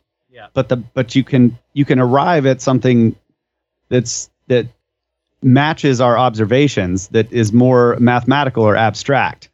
Yeah, it can be predictive, but not explanatory. Yeah. So that's that's one thing about the you know the the idea of trying to trying to figure out like how plasma forms and the thunderbolts and all this kind of stuff can do all of these things. It's it's it's an attempt to build this model. And I just don't know. I, you know, I'm just I'm curious about that. Like, and also it- how the Earth could roll over on its poles. It's the same thing. It's Yeah. like, you know, what what is really happening? What's actually going on? You know, we have this model in our head of like, well, how do you take something with that much inertia and and rotate it 180 degrees? You know? So all, I think it's been a while since I read Creighton's book, but I think he's talking about the oldest pyramids were built to survive the flood for when the earth flipped. And he talks about them being used to store grain and and other things that were needed to restart civilization. Hmm. Right down to saying that the the because there was an explosion in the Great Pyramid. Yeah. And he shows how grain could actually have caused that explosion. Yeah, I know it can it can it can explode sometimes. Yeah. Yeah. I just have a hard time uh, imagining the pyramid as being a place to store grain. It's it's so tortuous as yeah. right going Crawling getting in- around in it, you're just like, what the hell is this for? yeah, Yeah. Well, Getting anything in there and then out again is a giant pain in the ass, I- I including think- just yourself. I I do think that there was grain actually found in the chambers. Oh yeah, I wouldn't doubt it.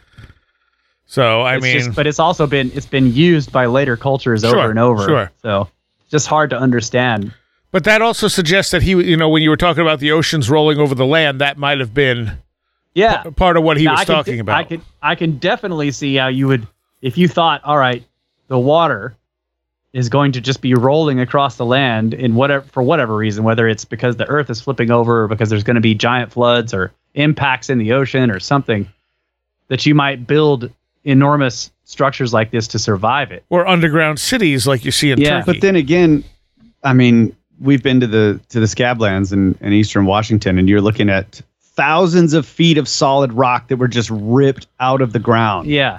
by water. Yeah. And so it's like, okay, you build a tiny. I mean, you could have ripped, uh, probably thousands of the Great Pyramids just right, completely gone Yeah. off the surface in, in the amount of water that was going through that place. Right. but it might No have been problem. A, might have been a And different it's type much harder of thing. rock too that it was digging through.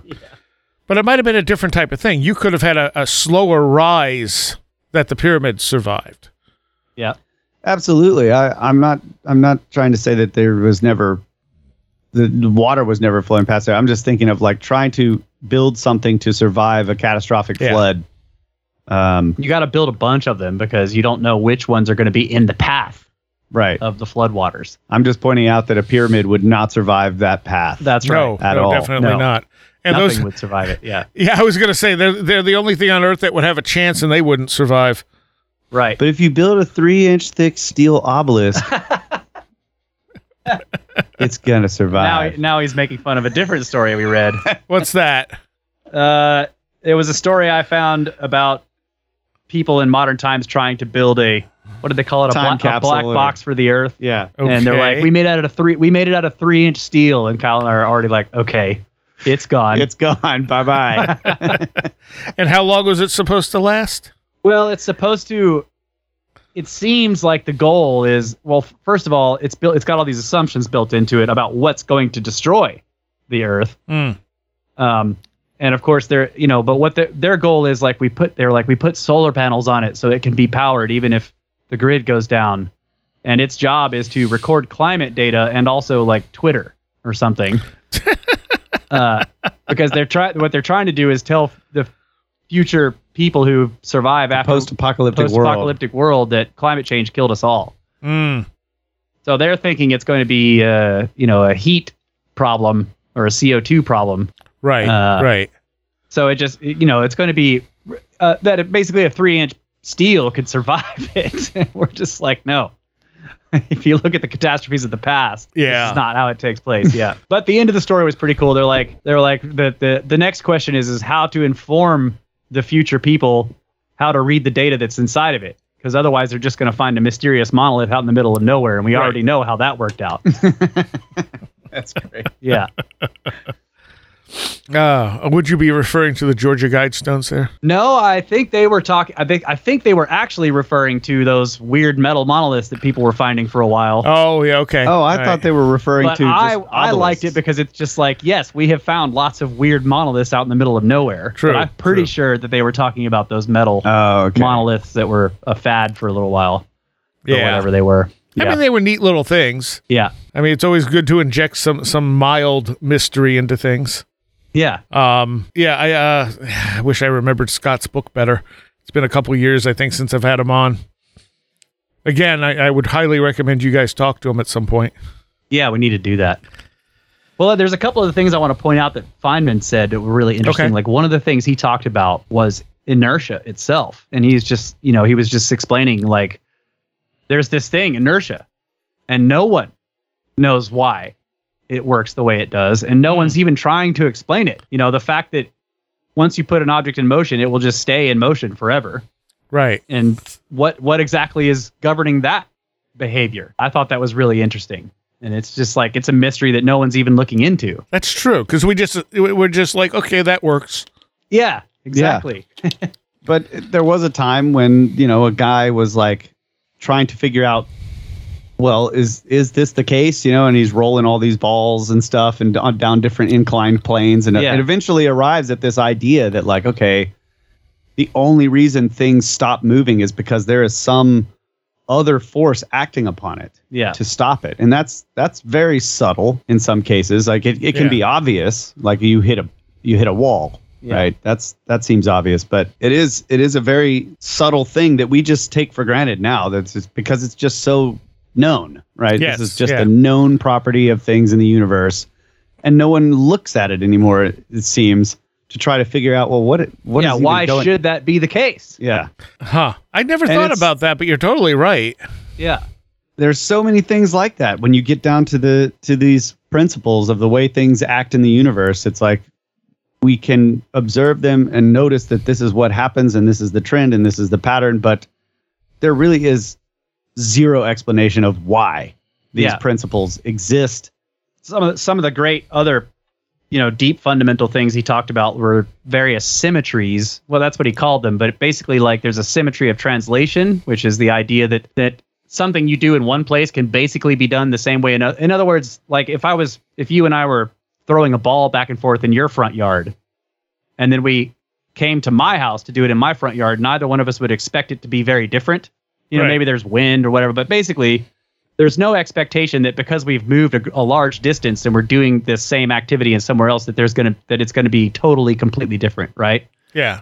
that's that's a symmetry of translation a symmetry of space that basically any experiment or action you do that you can take that experiment or action and move a small distance or an enormous distance and basically do the same thing and it, it will turn out basically the same Yeah. Yeah. That that space is symmetrical in that way. But we're we're finding, you know, when we look out into the universe, that things aren't behaving the way we expect them to because right, of that. You know, we're like, how why is it doing that? You know, yeah. Right. How far does that symmetry go right? Yeah. we it's and, and so you can look at it both ways. Like we we notice that when we're on one side of the sun in our orbit we can do the experiment and it's the same as when we were on the other side of the sun in the orbit yeah. which is a long distance away in space. But so then we assume like well how far out can i grow this bubble and everything stays the same? And it's sort of kind of taken for granted that it's just the same. Yeah. But we are looking way out there and there's all kinds of stuff going on that we're like what the hell is that? Yeah.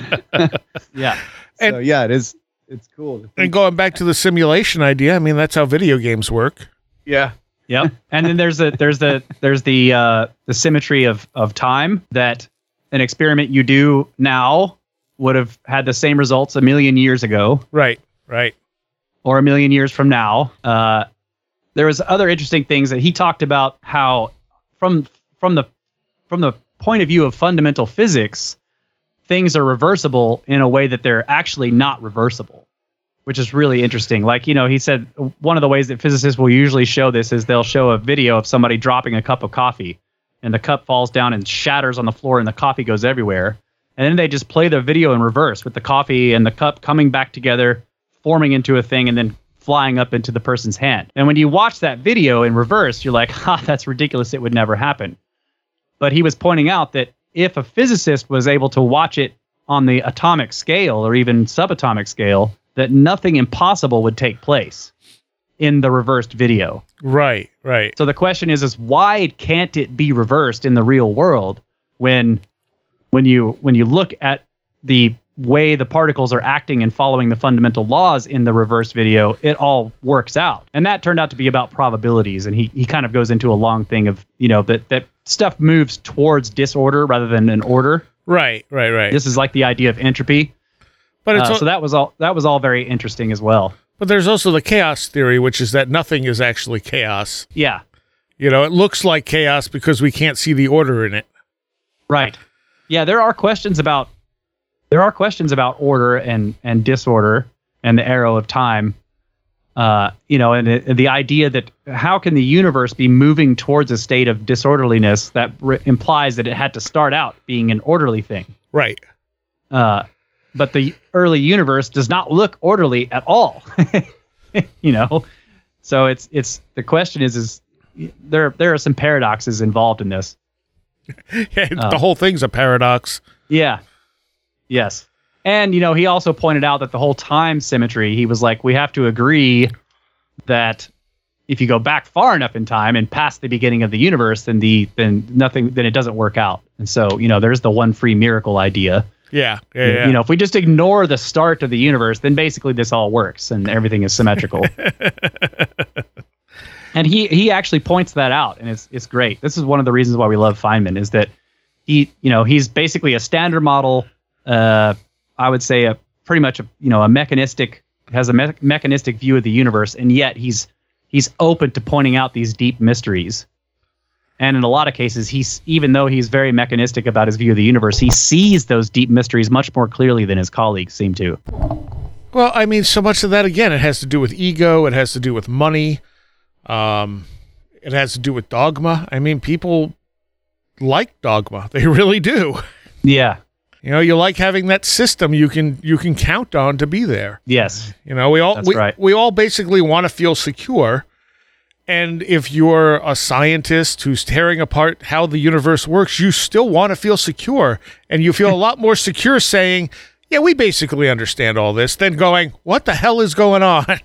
Yeah. Well, maybe I'm wired wrong.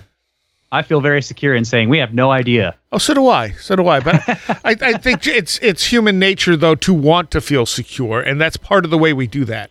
And I think Yeah, that okay. that's part of what happens when you get these people who call themselves skeptics.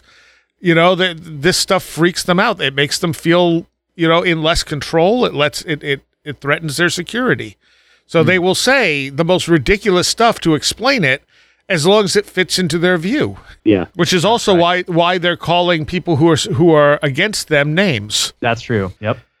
So One more one more symmetry I'll point out that Okay. he talked about was the symmetry what whether the universe can determine be uh, what was it? How did he put it? it was it, it was about uh, reflection is how he said it, a symmetry of reflection, but it really was about can you using fundamental physics tell the difference between left and right basically. Oh. And Well, that, would be subjective. Right, but I mean, you know, in other words, is there something in the way that the universe works where you could I guess the the so the thought experiment he gives you at the end, which was really fun to go through was let's imagine you're talking to some alien some distant alien at some distant star.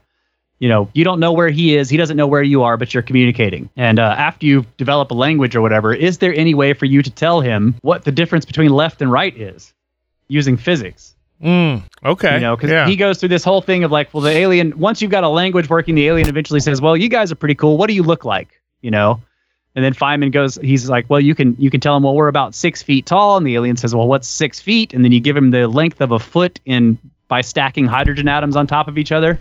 You know, you can do that. You can say, well, if you take you know several hundred trillion hydrogen atoms and put them in a line, that's one foot. Right, now, the right. alien who's got presumably has hydrogen atoms because there's a symmetry you know, this is again assuming that the universe is the same everywhere and that hydrogen atoms are basically the same everywhere because he's talking about symmetries. So that now the alien knows what a foot is because he can calculate the length of a bunch of hydrogen atoms. So now he knows how tall we are. Then the alien wants to know what we look like on the inside. So you're like, well, there's this thing called the heart, and it's it's up in the top part of the body on the left. Right. Well, how does the alien know which side is the left? yeah. How do you tell him which side is the left side? is there anything in fundamental physics that we can use to say that's left versus right? yeah. Yeah. And if there isn't, then that implies that there is a symmetry of reflection, that the universe doesn't distinguish between one direction or another, or left and right. Hmm. But he shows at the end of the discussion that there is a particular kind of, I I won't really get into all the details, but there's a particular kind of decay that throws out an electron, and that electron in that decay process is always spinning to the left. And physicists actually don't know why that is, and it actually annoys them because they like things to be symmetrical. right? But Feynman was basically suggesting that you could tell the alien to do the experiment, to let that thing decay, and watch the electron come out, and then tell the alien it's spinning to the left, and then the alien will know where to put the heart in his model of the human body after that, using fundamental physics. Wow.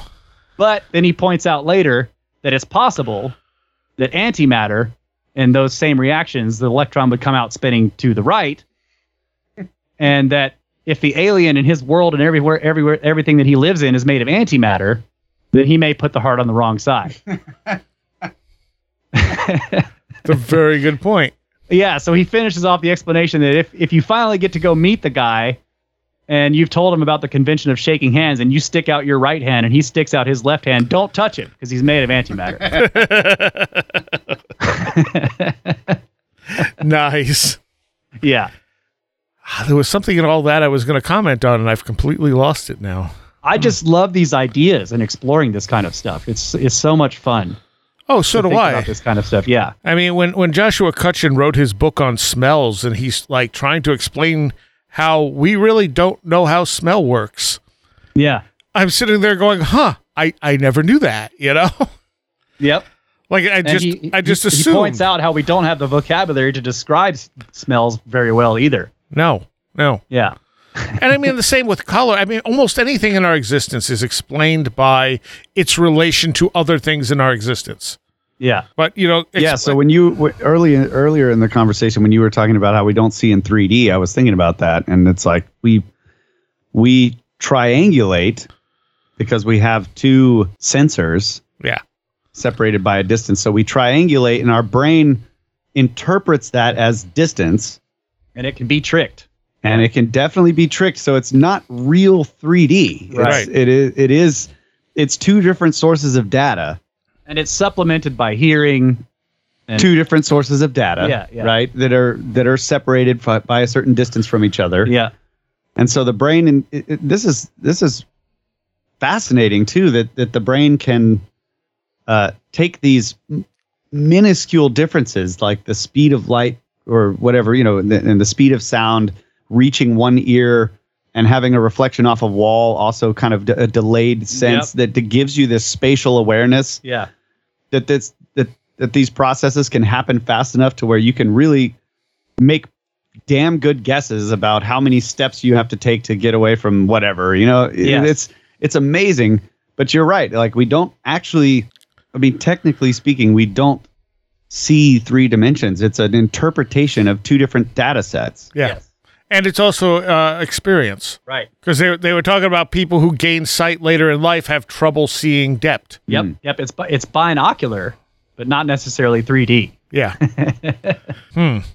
Yeah. It, it, yeah, and I've, I I like to point out too that, like you were saying, uh, you know, as far as sight goes, the things that the, the the things that we're looking at are just that that's all of the that's all of the frequent frequencies of resonance that don't jive with the object, right? Like they don't the, the object is out of tune with those frequencies of light, so it doesn't absorb them, so it's rejecting all of those frequencies, and that's what we see in our and and we.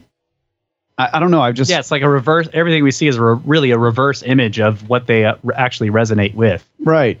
So Yeah. it's almost like we see the we see them for what they're not. Yeah. yes. You know Yeah. I mean, I mean, it's still it's it does give you information as to what they are based on what they reject, right? But it's Yeah, and you get you get information about shape or whatever, but the color of light that you're seeing that the object looks like it is is actually the color of light that the object is rejecting. right. Yeah. So the, there was an experiment too. I mean, I, I assume most people understand that like the image projected onto your retina through the eyeball is actually upside down, Yeah. Yes. and then our brain corrects it. Well, years ago they did this was sometime in the early 2000s. They did an experiment where they designed glasses that Mhm. they Yeah. had these people wear that flip the world around, and after a few hours, their brain corrected it. And then when Yep. they eventually took the glasses off, everything was upside down for a while until their brain corrected it. Yep. They had to learn to eat and drink. You know, how imagine how difficult it would be to learn to drink when you think everything is upside down. Yes. Yeah. Hey man, if you can do keg stands, you'll be all right. But I mean, it's like it's another example of how much our brain kind of like interprets everything for us. it builds the world for us. Yeah. yeah. That's right. It's like we're not And- getting a one to one ratio of what's happening. It's like, oh, here's what we think is important. Oh, hey, look, everything's upside down. Hang on, this will work better. Yeah. Right. And And then, that- and we can build these sensors that can detect things, right, that are beyond our our uh, what the sensors we have built in to our bodies. We can build sensors that can detect all types of energy and motion, and then we have to convert that into something that's understandable to us, Yes. Yeah. right? Yeah, and, yeah. And, and that that gets tricky too. I mean, it's it, like think about um, I think about this like the radio telescopes. Right? They're they're they're picking up all this stuff and then they send us this image. Oh, look at this galaxy. Yeah. And you're like, but that's not really what that thing just picked up. Right. Because you have to detune it and change the whole frequencies all the way down to something that shows you something more like the visual spectrum Yeah. that we would see. Right. And that's just in, you know, just like detecting an object that's emitting light. I mean, there's there's so many different ways that we have to like think about um, like trying to make. Uh, we we had looked into this for a while, making a GPR unit, right, ground penetrating radar. Yeah. Like it's not too difficult to build a unit that can shoot radar that would has a large enough wavelength to go down into in, into the Earth some depth and then reflect back. But you have to build a picture. So and then you, have you got this. read it. Yeah, you got this giant set of data that's just like got got signal, didn't get signal, got signal faster, Yeah. and so then you have to come up with some scheme to build a picture out of that Yeah. that makes sense to us. That's the hard part. that's the real hard part. Hmm. Uh, So it's uh, yeah, it's uh, Speaking of also speaking of uh, depth perception or seeing in 3D, I love that you know the idea that there's this basic difference between animal types, depending on whether or not they, you know, that they they're whether they're they're hunters or prey. Oh yeah. Yeah. That the prey animals always have their eyes on the sides of their head, so they don't have any depth perception, but they have a much wider range of vision because they need to be able to see that hunter coming. right. Whereas the hunter needs depth perception because he needs to know how far away that prey animal is. You know, Yeah. there's this uh, this basic idea. So we have we have this forward-facing binocular vision like most other uh, you know predator species, whereas the prey species have their eyes on the sides of their head so they can see almost all the way around them. Yeah. Yeah. So they don't have any 3D vision at all. But I bet you their brains still kind of build a depth perception into their into their world picture. Well, sure. Otherwise, they'd be running face first into trees all the time. Yeah, that's right. yeah. And it doesn't work with birds because birds are basic. I mean, a lot of birds are predator birds, and yet, they- you know, if you've, if you've ever been looked at by a large bird, it turns its head Yeah. and uses one eye, and yet they're Except for predator, and the they owl. and they'll dive. Yeah, owls have their eyes in the front. Yeah, Yeah. Well, owls are weird. yes, they are. yeah. Owls, Probably not. Yeah. owls, and octopuses. Yes. Those, those are two of the strangest creatures on the planet. Yep. They want us all dead. and frogs. Let's not let's not leave out the frogs. That's right. The uh, we had talked about it recently on Where Did the Road Go? Uh, the movie uh, Mag- Magnolia ends with a fall of frogs. Oh, Have you guys seen that? I haven't seen that. It was Oh. riveting. It was a really good movie. It was a, a riveting ending. and the and the oh my god the the uh but yeah the ending is like this this fall of frogs and like the character is like sitting in the library and these frogs are falling and he kind of looks up and goes oh this is just one of those things that happens and you know that that kind of is what it is It is. It's totally true. we just don't recognize it as that because it doesn't happen re- you know regularly Yeah, I wonder about that. How often does it actually happen? You know, there's more very remote places on the planet than not. yeah But we get reports when it happens in a town or in some farmer's field or whatever, basically where there are people to see it. But how often does it rain frogs into the ocean? You know, yeah true or fish, or I mean, in the mountains. true and then they get Yeah. stuck in coal veins and uh, yeah, yeah. How how often do they just teleport into the inside of stuff? Yeah, I guess I, I hadn't thought about that, but something could apport into a coal coal vein right before it's opened, and then that's why the frog is there. yep. Hmm, interesting. Of course, it might also be that coal doesn't form the way we think it does, Yeah, which is not an idea a lot of scientists like. Right, but still, it's how do you entomb? You know, especially the cases where the the frog seems to come alive and Yeah. sort of leave afterward. It turn it changes from being white to green, which isn't too surprising. Frogs can change color, but you know, it's even if coal forms in a totally different way. How do you get frogs in there that are basically in some kind of suspended animation? Right. Yeah. And what is it about frogs that allow them to do that? Yeah, Because you don't get like kittens. we opened this coal mine, the kitten hopped out. It's like Well, there was that there was that story about the what was it? Uh, uh, uh, what was it? It was some kind of giant. They described it like almost like a pterodactyl, like a big bird. Oh yeah, that that's trapped right. in a piece of rock or whatever, and they broke it open and it flopped out of there and it was pasty white, dusty. But it slowly turned dark, got up and squawked and sort of stumbled off, scared the hell out of everybody. It was this huge thing. You know, I mean, of course, this is just a, it's just a story, but there are stories of snakes and worms and other things than frogs that do this as well. That's I totally. but you're right. Never, never. I don't think I've ever read about a mammal. Bird is probably the, the closest. Hmm. Well, I mean, they are dinosaurs. Yeah. Huh. Yeah, it's been a while since I've read Fort's book. I forgot all about that. All right. Um. So, do you want to do another story? What do you want to do? Sure. You got one more? I do. I do. I had this. We were talking earlier about um, cops and how like people won't won't you know are like, oh, we don't want to believe these stupid peasants or whatever. But then when a cop sees something, they want to dismiss that too. You know, it's like okay. Um, so this is an old story, but it's one I've I've always been fascinated with because it, it has a decent amount of research done on it. Comes from melmagazine.com, this particular article. And it's uh, the Minnesota cop who crashed his patrol car into a UFO. In 1979, a sheriff's department or deputy in rural Minnesota encountered what he could only describe as an un- unidentified flying object, and no expert investigator or engineer could ever prove him wrong.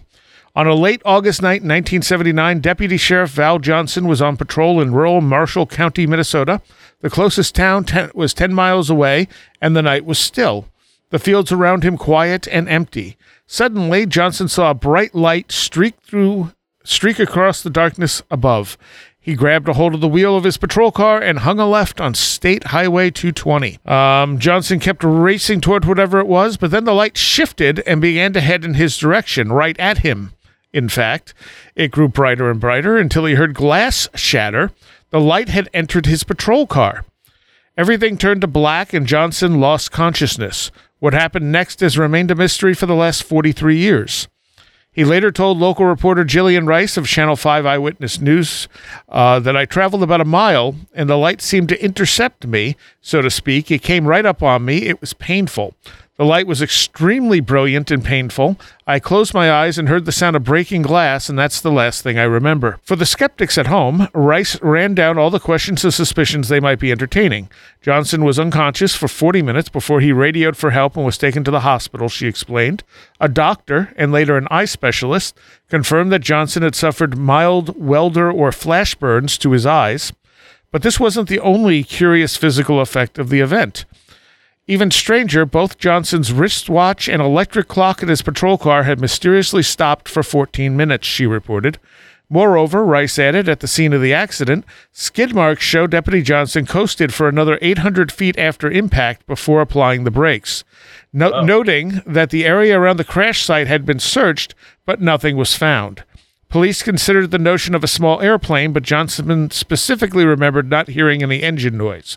Plus, nothing could explain how the two spring mounted antenna on the patrol car became bent at a near perfect 90 degree angle. If it wasn't another car, a small plane, or a person on a bicycle with a bright headlight, what did Johnson hit, and what could account for the missing 14 minutes on his watch and patrol car clock? In subsequent interviews, Johnson attempts to describe in exacting detail everything he remembered. The problem was, it didn't sound like anything you'd find on Earth. For instance, Johnson said in his recorded police interview, I noticed a very bright light, brilliant light, 8 to 12 inches in diameter, 3 to 4 feet off the ground. The edges were very defined. He also described the light hitting him like a 200 pound pillow. In yet another interview about the incident, he again described the mysterious nature of what happened. I saw a ball of light, I drove toward it, and suddenly it was in the car with me. It's unexplainable and will remain so. I'm happy with my mental stability. Johnson has also been consistent ever since the accident first happened, including when he first regained consciousness and called in to dispatch in the car radio. Uh, so it was 404. What's your condition? I don't know. I just hit my car. Just something just hit my car. What's your condition? Are you okay?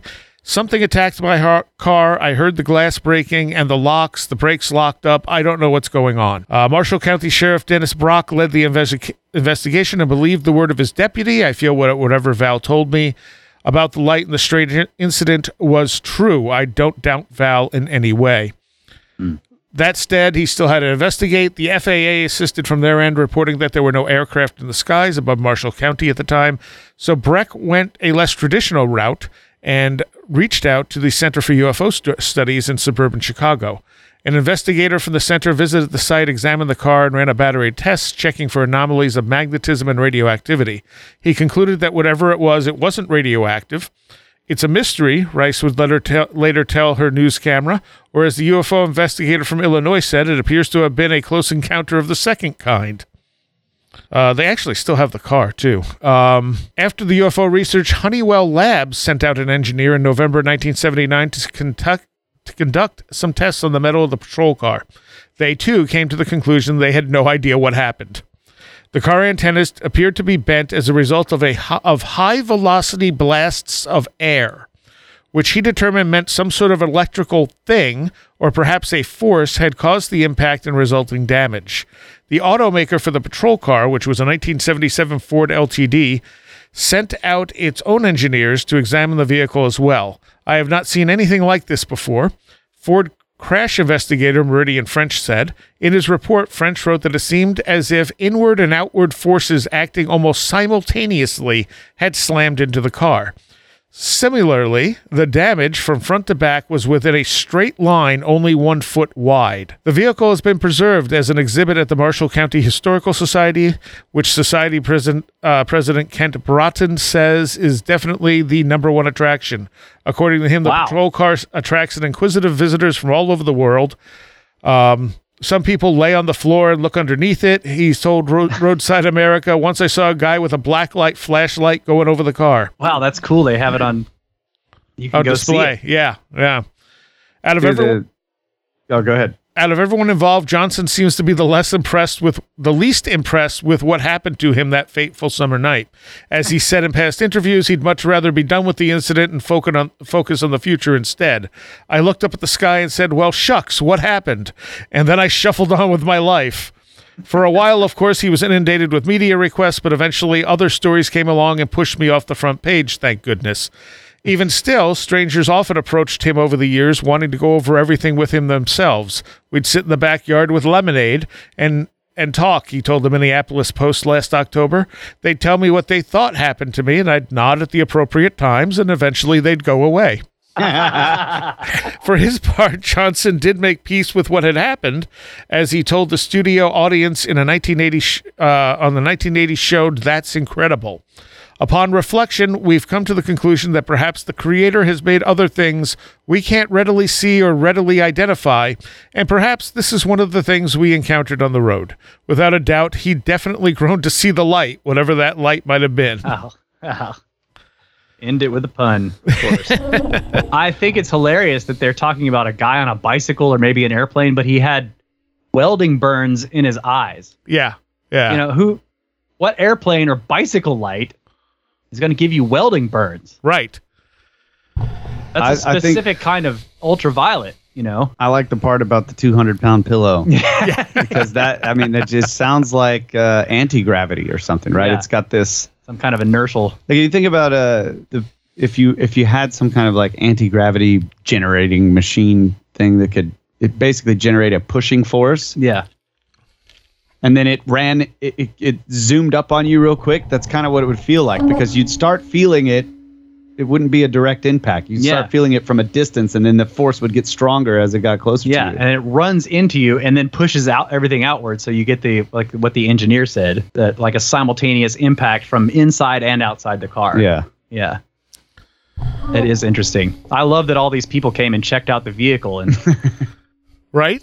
Yeah. it. And you know, I don't want to. I don't want to bring up the ball lightning, but I'm going to bring up ball lightning. It some of it sounded ball lightning esque to me. You know, a small. He was talking about a very defined, extremely bright sphere that basically went through his car and did a bunch of destruction, but it didn't actually kill him.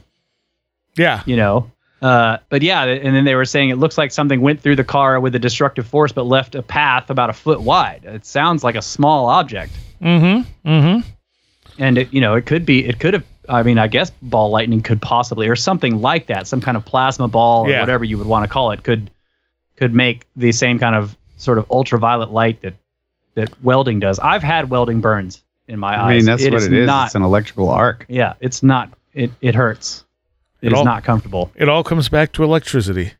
Yeah, it, It does. sure does. Yeah, I was gonna say Somebody should come up with a theory that it sort of puts that stuff together. and explains everything in the universe. Would be Right. cool. Yeah, that's a really Yeah. good idea. you should work on that. Lightning universe. And I mean, you could be dealing with a plasma intelligence. Um, you know, that was like, what's this thing? I'm gonna go check it out. Yeah. I mean, it could have been a probe. I mean, you know, a small object that was producing that ball lightning looking Yeah. phenomena around it. I mean, I don't know. It's but it, it is interesting. It does sound technological, but also could have a totally natural uh, source. Yeah. It was yeah. probably made by cat aliens. Is it somebody was following it and it ran up there and smacked him and then failed? And, and the thing about it is, there's so much evidence that something happened. You know, like there's, there's, Yeah. it's not like people are looking at this car and going, "Oh, I can explain all this." Everyone's like, Right. "Ah, nope, that's weird." Yep. and you don't get that. Usually, you get the stupid, skeptical stuff that we were talking about earlier. Yeah. No, that's a great story. I like that one. And it's always been one of my favorites because you have the damn car and it happened to a cop. Yeah. And there's no hypnosis, there's no aliens came and abducted me. He's just like, I don't know what the hell happened, but it sucked. Yeah. Yeah. Have some lemonade. Leave me alone. yeah, exactly. I love that part. That was great. They tell me their theor- theories. Sounds like a nice old guy. Sure. So that, that that's that that kind of tied in the the the dismissing reports and uh, electrical universe all in one. It Yeah. did. Nicely done. And the bending of the antennas without breaking them is also really fascinating. Yeah. And it makes me think of the crop circle stuff. I want to know why the guy said that they were bent by a blast of air. Is that just does he have evidence that it was air, or does he just think that whatever it was was you know he's trying to come up with a whatever it was? It wasn't a hard impact, so he's Yeah, thinking it was yeah. a blast of air. Yeah, That would be my guess because I mean, you, you figure it it had to bend them without breaking. yeah, or denting them or whatever. Yeah. yeah, So if they're both bent at, I mean, to bend an antenna at a 90 degree angle is generally just going to snap it. yeah. Oh, I was thinking that. Oh, maybe I, I I made a fake picture in my head when I was hearing that part, but I was thinking of the big. You know, they got the springs at the base. Oh, that Yeah, I don't was know. Thinking, are they? Are I was thinking, are they? Are they the extendable tube kind? Yeah, because that you for sure you can't bend those without ninety degrees without breaking them. Yeah. Let's see if I can. Or is it the cop kind where it's basically a a short, hard rubber coated antenna? It just depends on what kind of antennas they were. I'm looking at the picture, but I don't see any antennas, so they may have removed them. Uh, Um, they they do have a wax figure of him. of the cop? Yep. Really? Wow. Okay, so there is an antenna. No, that is that an antenna No, that's lying on the wall. Yeah, there's no. uh I don't see any antennas. I mean, it's a it's Yeah, a so- smaller picture, so Either way, I mean, if it was the spring at the base, like one of those bigger, like a CB antenna or a you know Yep. long range radio antenna, that usually they're long antennas, but they have the spring at the base where they can flop. Yep. To get that thing to bend ninety degrees and stay, it would take a lot of heat. Yes. Right. Yeah. Flash heating. Yeah, that's right. It would want to spring back. Let's uh let's let's do a web search and see if I can find a picture of the antenna. Uh images. Yeah. Or we might be able to come up with it with what, like what was standard cop cop gear at the time. So there's there's much. Oh, there's this cracked windshield. Uh, the windshield just looks like it has a crack in it, like it didn't take the whole windshield out, which is interesting. It's not like a big smashed hole. Yeah. Uh, no, there is an antenna on the car that is not bent, unless, of course, they replace them after. I mean, because the windshield's oh, the windshield is cracked. Okay. Hmm. Yeah, I don't know what type of. I mean, any type of antenna is going to be difficult. Yeah. Yeah. But it, like I said, it, it puts me in the mind of crop circles where they they bend them without breaking them. Yep. And it seems to be a source of heat right at the base. Yeah. Yep. Ah, here we go. Okay, so it's the antenna. It's not quite at a 90 degree angle. It is the type that has so it starts out with a big solid base coming right by the uh the siren on top. And then it goes to a springy bit, Yep. and then it goes to a thinner wire that goes up about looks like maybe a foot and then suddenly arcs at more of a not quite a 90 degree angle, maybe a a little less than a 90 Okay. degree Oh, so it's angle. bent there's up a- high. These are solid core antenna. Then Yeah. it's a it's a big. Solid piece of steel. Wow. and and it's only bent in that one spot. up up high, like a foot off the, the Yeah. car. or something. Yeah. Wow. Okay. Yeah, it's above where the uh, the lights are, above the the height of the lights, and these are old Okay, style yeah, so it lights. might have- I wonder if it pushed them against the, the the lights and then bent it down. Nope, bent the other way. Oh, it's the other direction. Yep. Okay. Um, I, I will I will see if I could share it here with you. Can I can I do that? I cannot do that. I have no easy way to do that. Cool, because I'm Don't try. You'll Oh. you're, you'll blow something up. I'm I'm on my tablet, which has no ways I can communicate y- with you on. Huh. Well, you can just Google it. Yeah, we'll look it up.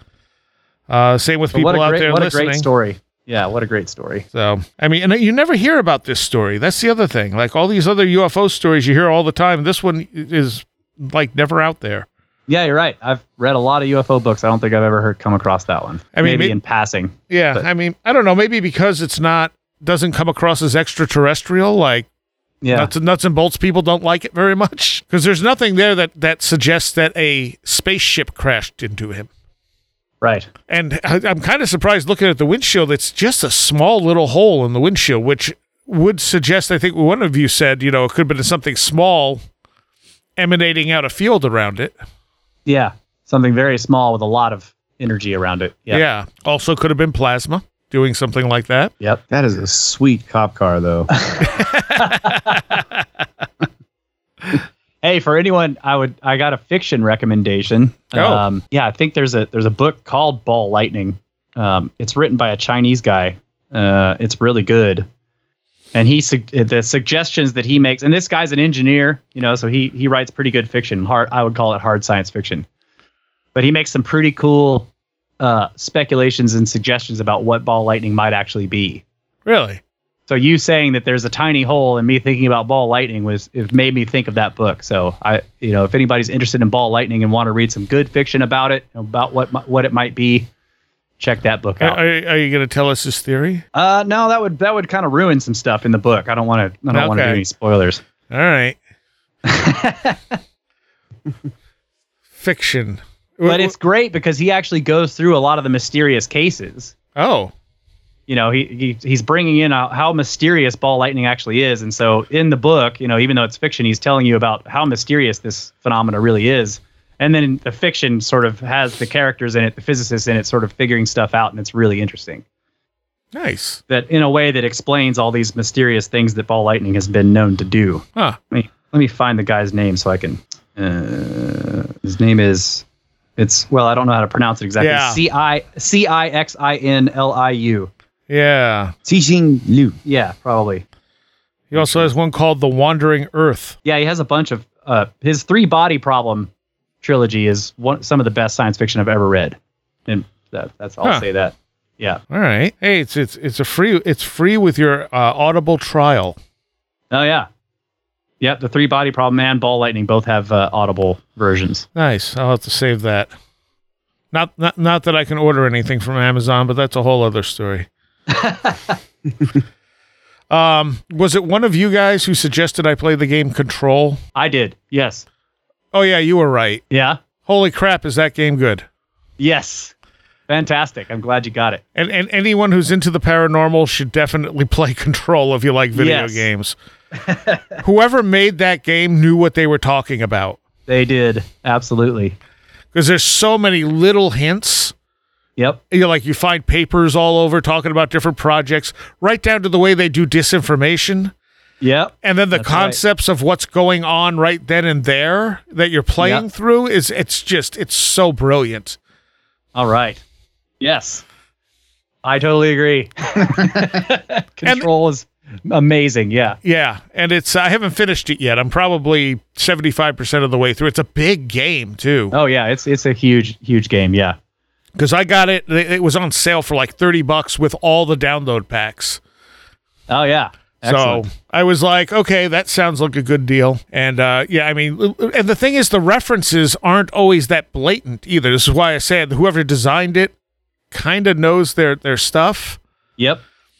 You know, it seemed to me that way that they had done their research. yeah. So they were probably they were also they were also very familiar with the whole uh, SCP foundations. It was very yeah. Yeah. SCP like in, in a way because you're dealing with this giant government, hidden governmental organization. Which, you know, is also something that could exist. Yep. I mean, we know the government's always looking into this stuff. Yeah. You know, it's a, What government? the, the, all of them probably. Um, You know, that's like the, the the the revelations of the government has a secret UFO program are kind of like the revelations of Rob Halford's gay. It's like right. and, and then people go, Rob Halford's gay. This what? It's like you didn't know. Yeah. It's like it's common knowledge. It's like okay, well, of course, you know, if there's something out there the the government, any government can use for its advantage, it's going to. yeah, and they're made up of a bunch of people that are just, you know, most of them are just people like us that are probably all have their various interests and, you know, it's not like it seems more like in the in the scientific community you have, you know, like a it's it's very standard to just completely um pass off that stuff as, you know, BS. Yeah. Oh yeah. Yeah. yeah. whereas yeah whereas outside of the, outside of the scientific community a lot of people think that these things might really exist and that's the government's going to be made up of mostly those types of people yep. yeah. so yeah they're going to be And looking then they into bring it. in scientists, swear them to secrecy, and then show them that That's some of this stuff might be real, and then those scientists can't talk about it. that's right Uh, well, that seems like a good place to end. What do you think? I think so. Yeah. You, uh, you, you, your band has a new album out. that's right we do uh procession is the name of the album by $50 dynasty we uh you can go to the website $50dynasty.com it's free there uh it is it's a little it's a very simple website with a donate button and a playlist so you can play the album directly from the website or you can uh, download the individual files as well from the player um, You can also find it on Spotify. yeah it's on all the streaming platforms Yep. but you know uh, we were trying to do the value for value model and when you publish to the streaming platforms there's a couple amazon and apple itunes that you cannot set the price at zero Really? right so we just set it at a basically normal price 12 bucks for the album but you can get it for free from the website and then if you want to donate or support the band you can donate from the links on the website and we also have a patreon yeah so they're putting out they're putting out special content through their patreon um, and you get to you can hear the instrumental versions and there's lots of short videos of them working on stuff or us practicing and you know cool stuff Nice. We want to pick a song to end this show with? Hmm. what do you suggest? me Yeah. oh man Well, what are- you know, I, I'm thinking of the where did the road go audience here. You just give them Deos. yeah there you go end it with deos that'll do it And what's Deos about? Um, it's not Sum- about anything. summoning the war gods I see.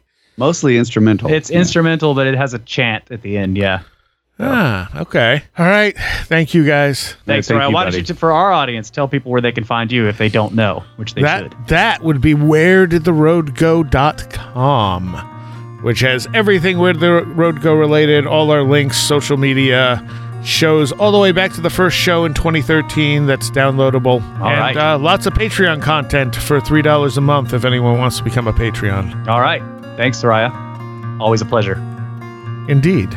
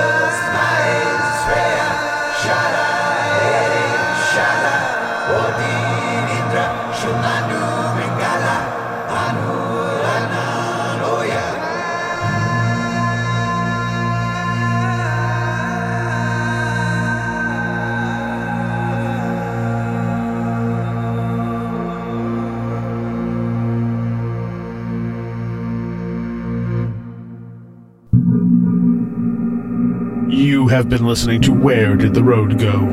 This show is made possible in part from our Patreons, and we thank you and everyone listening for helping us continue this exploration of the strange. You can always find everything Where Did the Road Go related at www.wheredidtheroadgo.com. And thank you so much for your support.